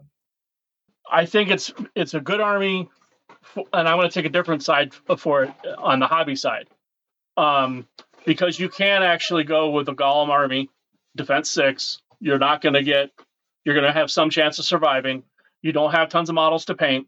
Uh, it's probably one of the few things where you can say I can paint fewer models than the, the ogres. Um, but if you have a community and people to play against, or people who understand the rules and have different armies for you to face, you're going to learn all those things really quickly. And you know, I know down where you guys are, you guys have a great community. You get meet there in the war room and all that stuff. It's constantly you're going to learn things. Constantly you're going to play. Um, but I think for any new player from from the hobby side, from getting out and playing and just just having fun with it, it's an easy army to paint. It's an easy army to get together. It isn't too expensive. I mean, it's not the cheapest army, but it's not too expensive. And you can still do like buy one shooting unit and buy a gargoyle unit and and kind of get used to different things. No, you're not going to have a gun line. You're not going to learn that play style, but you're going to be able to face it and do okay. And I think that's really good for new players, especially if they have somebody there, you know, who's showing them the ropes or, or getting them lots of games in against different armies so they can they can go ahead and do all that fun stuff. I just think that it's really good for new players that way. It isn't great for new players if they don't have that community telling them don't be discouraged if you're losing all your games. You know, if you're if you're playing games and and doing that, but any new player has that role. You know, Kings of War because it is so balanced, the people who play it a lot are always going to have an advantage. You know, there's a reason why some of the better players are always the better players. Rob is never going to be favored against Alex Chavez. Yeah, and it's you know, it, it, for me, that's that's part of the the thing about Kings of War is for it's always going to be a steep learning curve for any new player. This one makes it a little bit less bruising because they're going to stick around longer in the game, if that makes sense. With Defense Six, if they're doing that for a smaller, you can exper- you can experience more turns, more more combats, more of everything because you you stick around longer. Exactly. And as long as you're learning those steps from that experience, then you can apply it. And as as Rod mentioned earlier, a lot of the guys who are really good players have gone through and played Abyssal Dwarves at some point. Not everybody, obviously, but some people have. You, you learn a lot of things about other people. You learn, you know, yeah, your movement you have defense six, but you do learn, hey, those movement mistakes cost you because you don't have the movement to make up for at the end. And once you can learn to play that control, then when you go to other armies as well, I think you're a better player for it. What I'll say is, it sounds like it's a great first army. You know, it does. It, it, it's resilient enough to help you. Uh, you only feel punished when you make the mistakes, but I think it showcases the fact this is a game of deployment and movement. And since you're challenged in those ways, you have to spend a little extra effort really learning that. And when you move on to that second Varangur army, right, that's super fast and super nimble, you know, you're you're gonna make use of it because now you're, you're unbridled power, right? I'm, I'm so excited, so excited. What points level does this go best at? Higher the better. 2300 is a lot better than 2000. Let's just let's put it that way. Elite options you want to have, and you have to have enough of them for it to matter. And they all cost a lot of points. So whichever flavor you tend to go with, you need to have the points room to do it.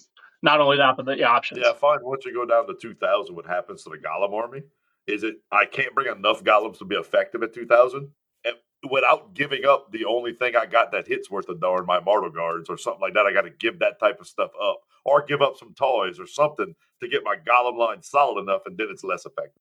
Any anytime I'm having to give up one of the hex casters, I'm in uh, I'm in trouble because you can hide from one.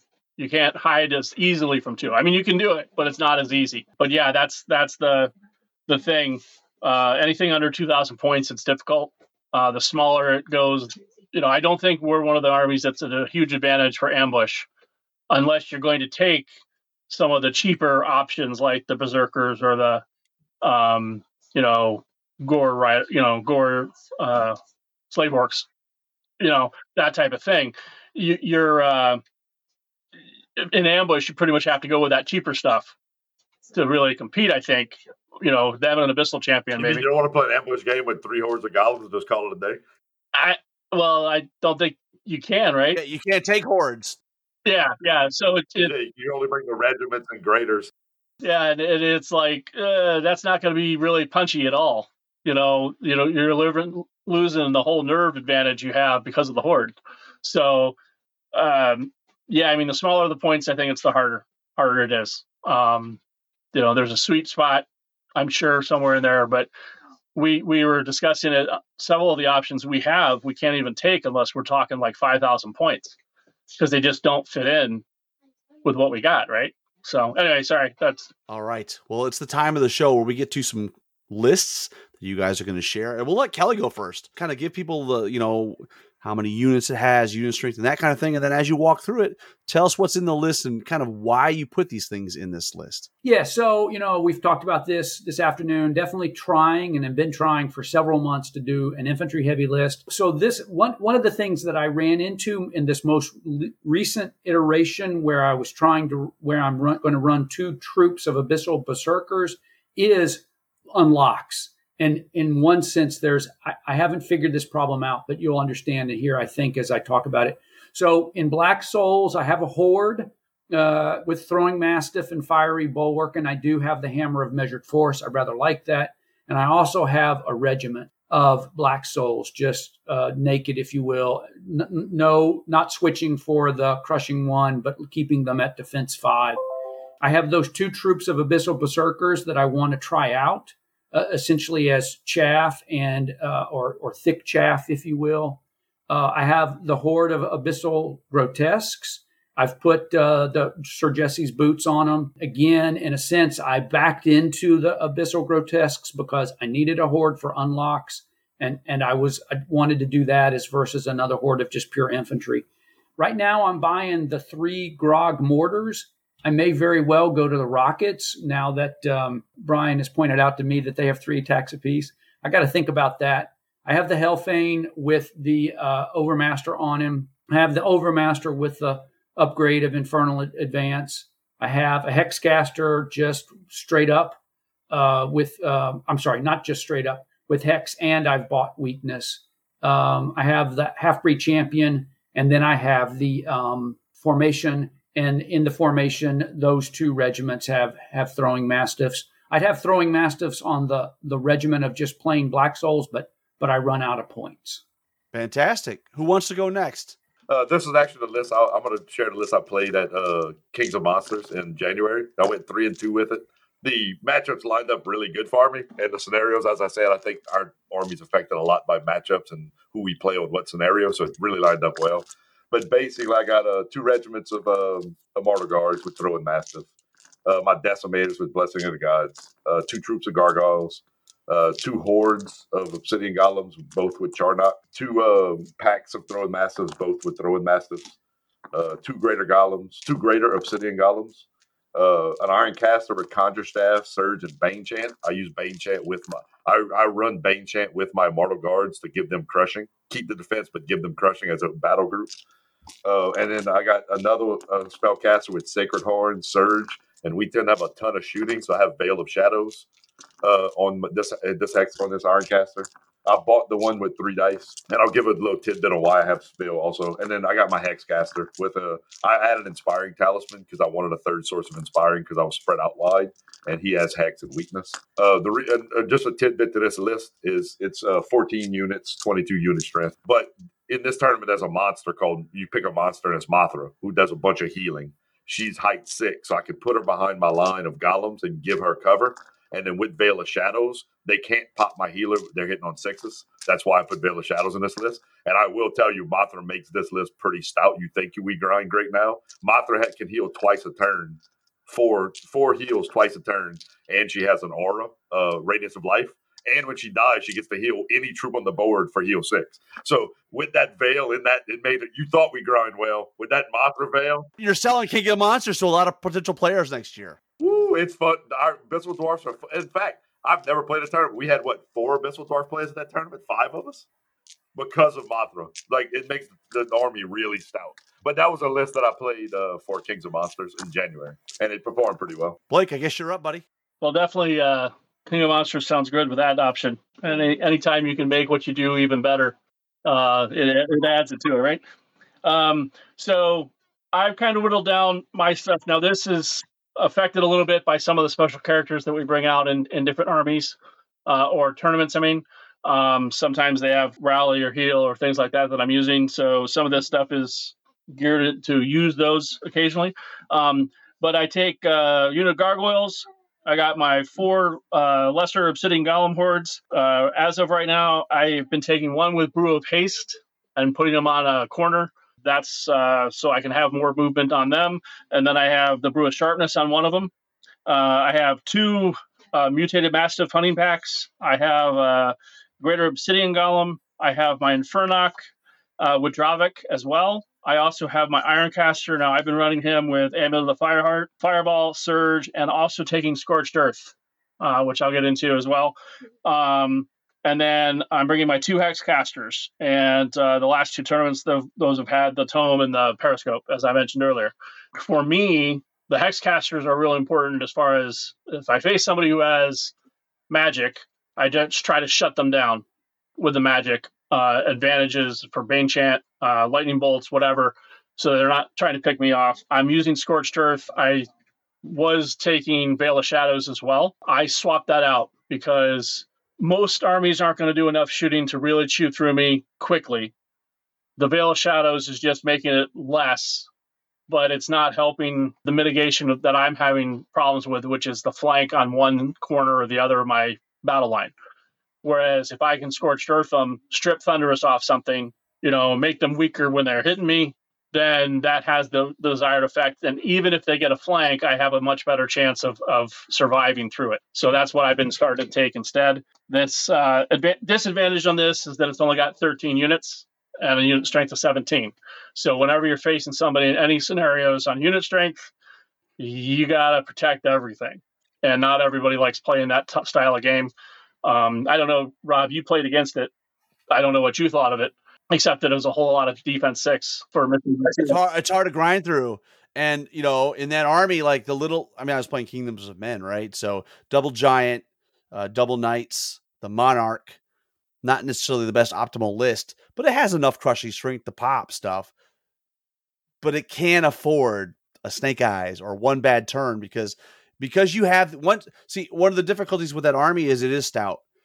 If you don't kill it, that's when the surge shenanigans pop in, right? Like you're like, oh, you're right next to me now. I pivot in the flank, and now you know 18 18 attacks hitting on fours. I'm not eh, crushing two. Okay, that's nine hits. That's five wounds, maybe, right? You double that, that's a problem, right? That that's that's when okay, things are going to go down quick. So you know, uh, it's a tough army, and I think you give uh, people a lot of bad choices because uh, you know those units require multiple units to take out. Very few things in the game can take out a golem unit in one go, right? Maybe maybe double giant if they roll good on their slayer rolls.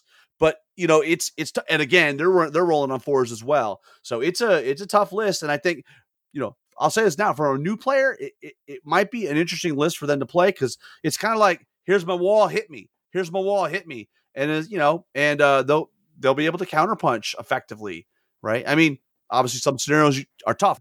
Well, awesome. That was a Herculean effort to get through the Army review. I know you probably had you known what we are going to go through to get this recorded, uh, you guys wouldn't have joined me for this. I appreciate the effort and the time. Uh, it was a great, it was a great conversation. I enjoyed the hell out of it. It was a great conversation. Yeah, thank you guys. I had a great time, and yeah, no, anytime, Rob. You know that, but yeah, had a blast. Rob, this has been a great experience. I really have enjoyed talking. I, I think it's been a, a, a great learning experience, also. And with that, I'm going to say we're out of here. Good night. Thanks for listening, and we'll see you next time on Countercharge. Please let us know what you thought of the show by emailing us at counterchargepodcast at gmail.com, on Twitter at countercharge15, or by commenting on the Countercharge Kings of War podcast Facebook group.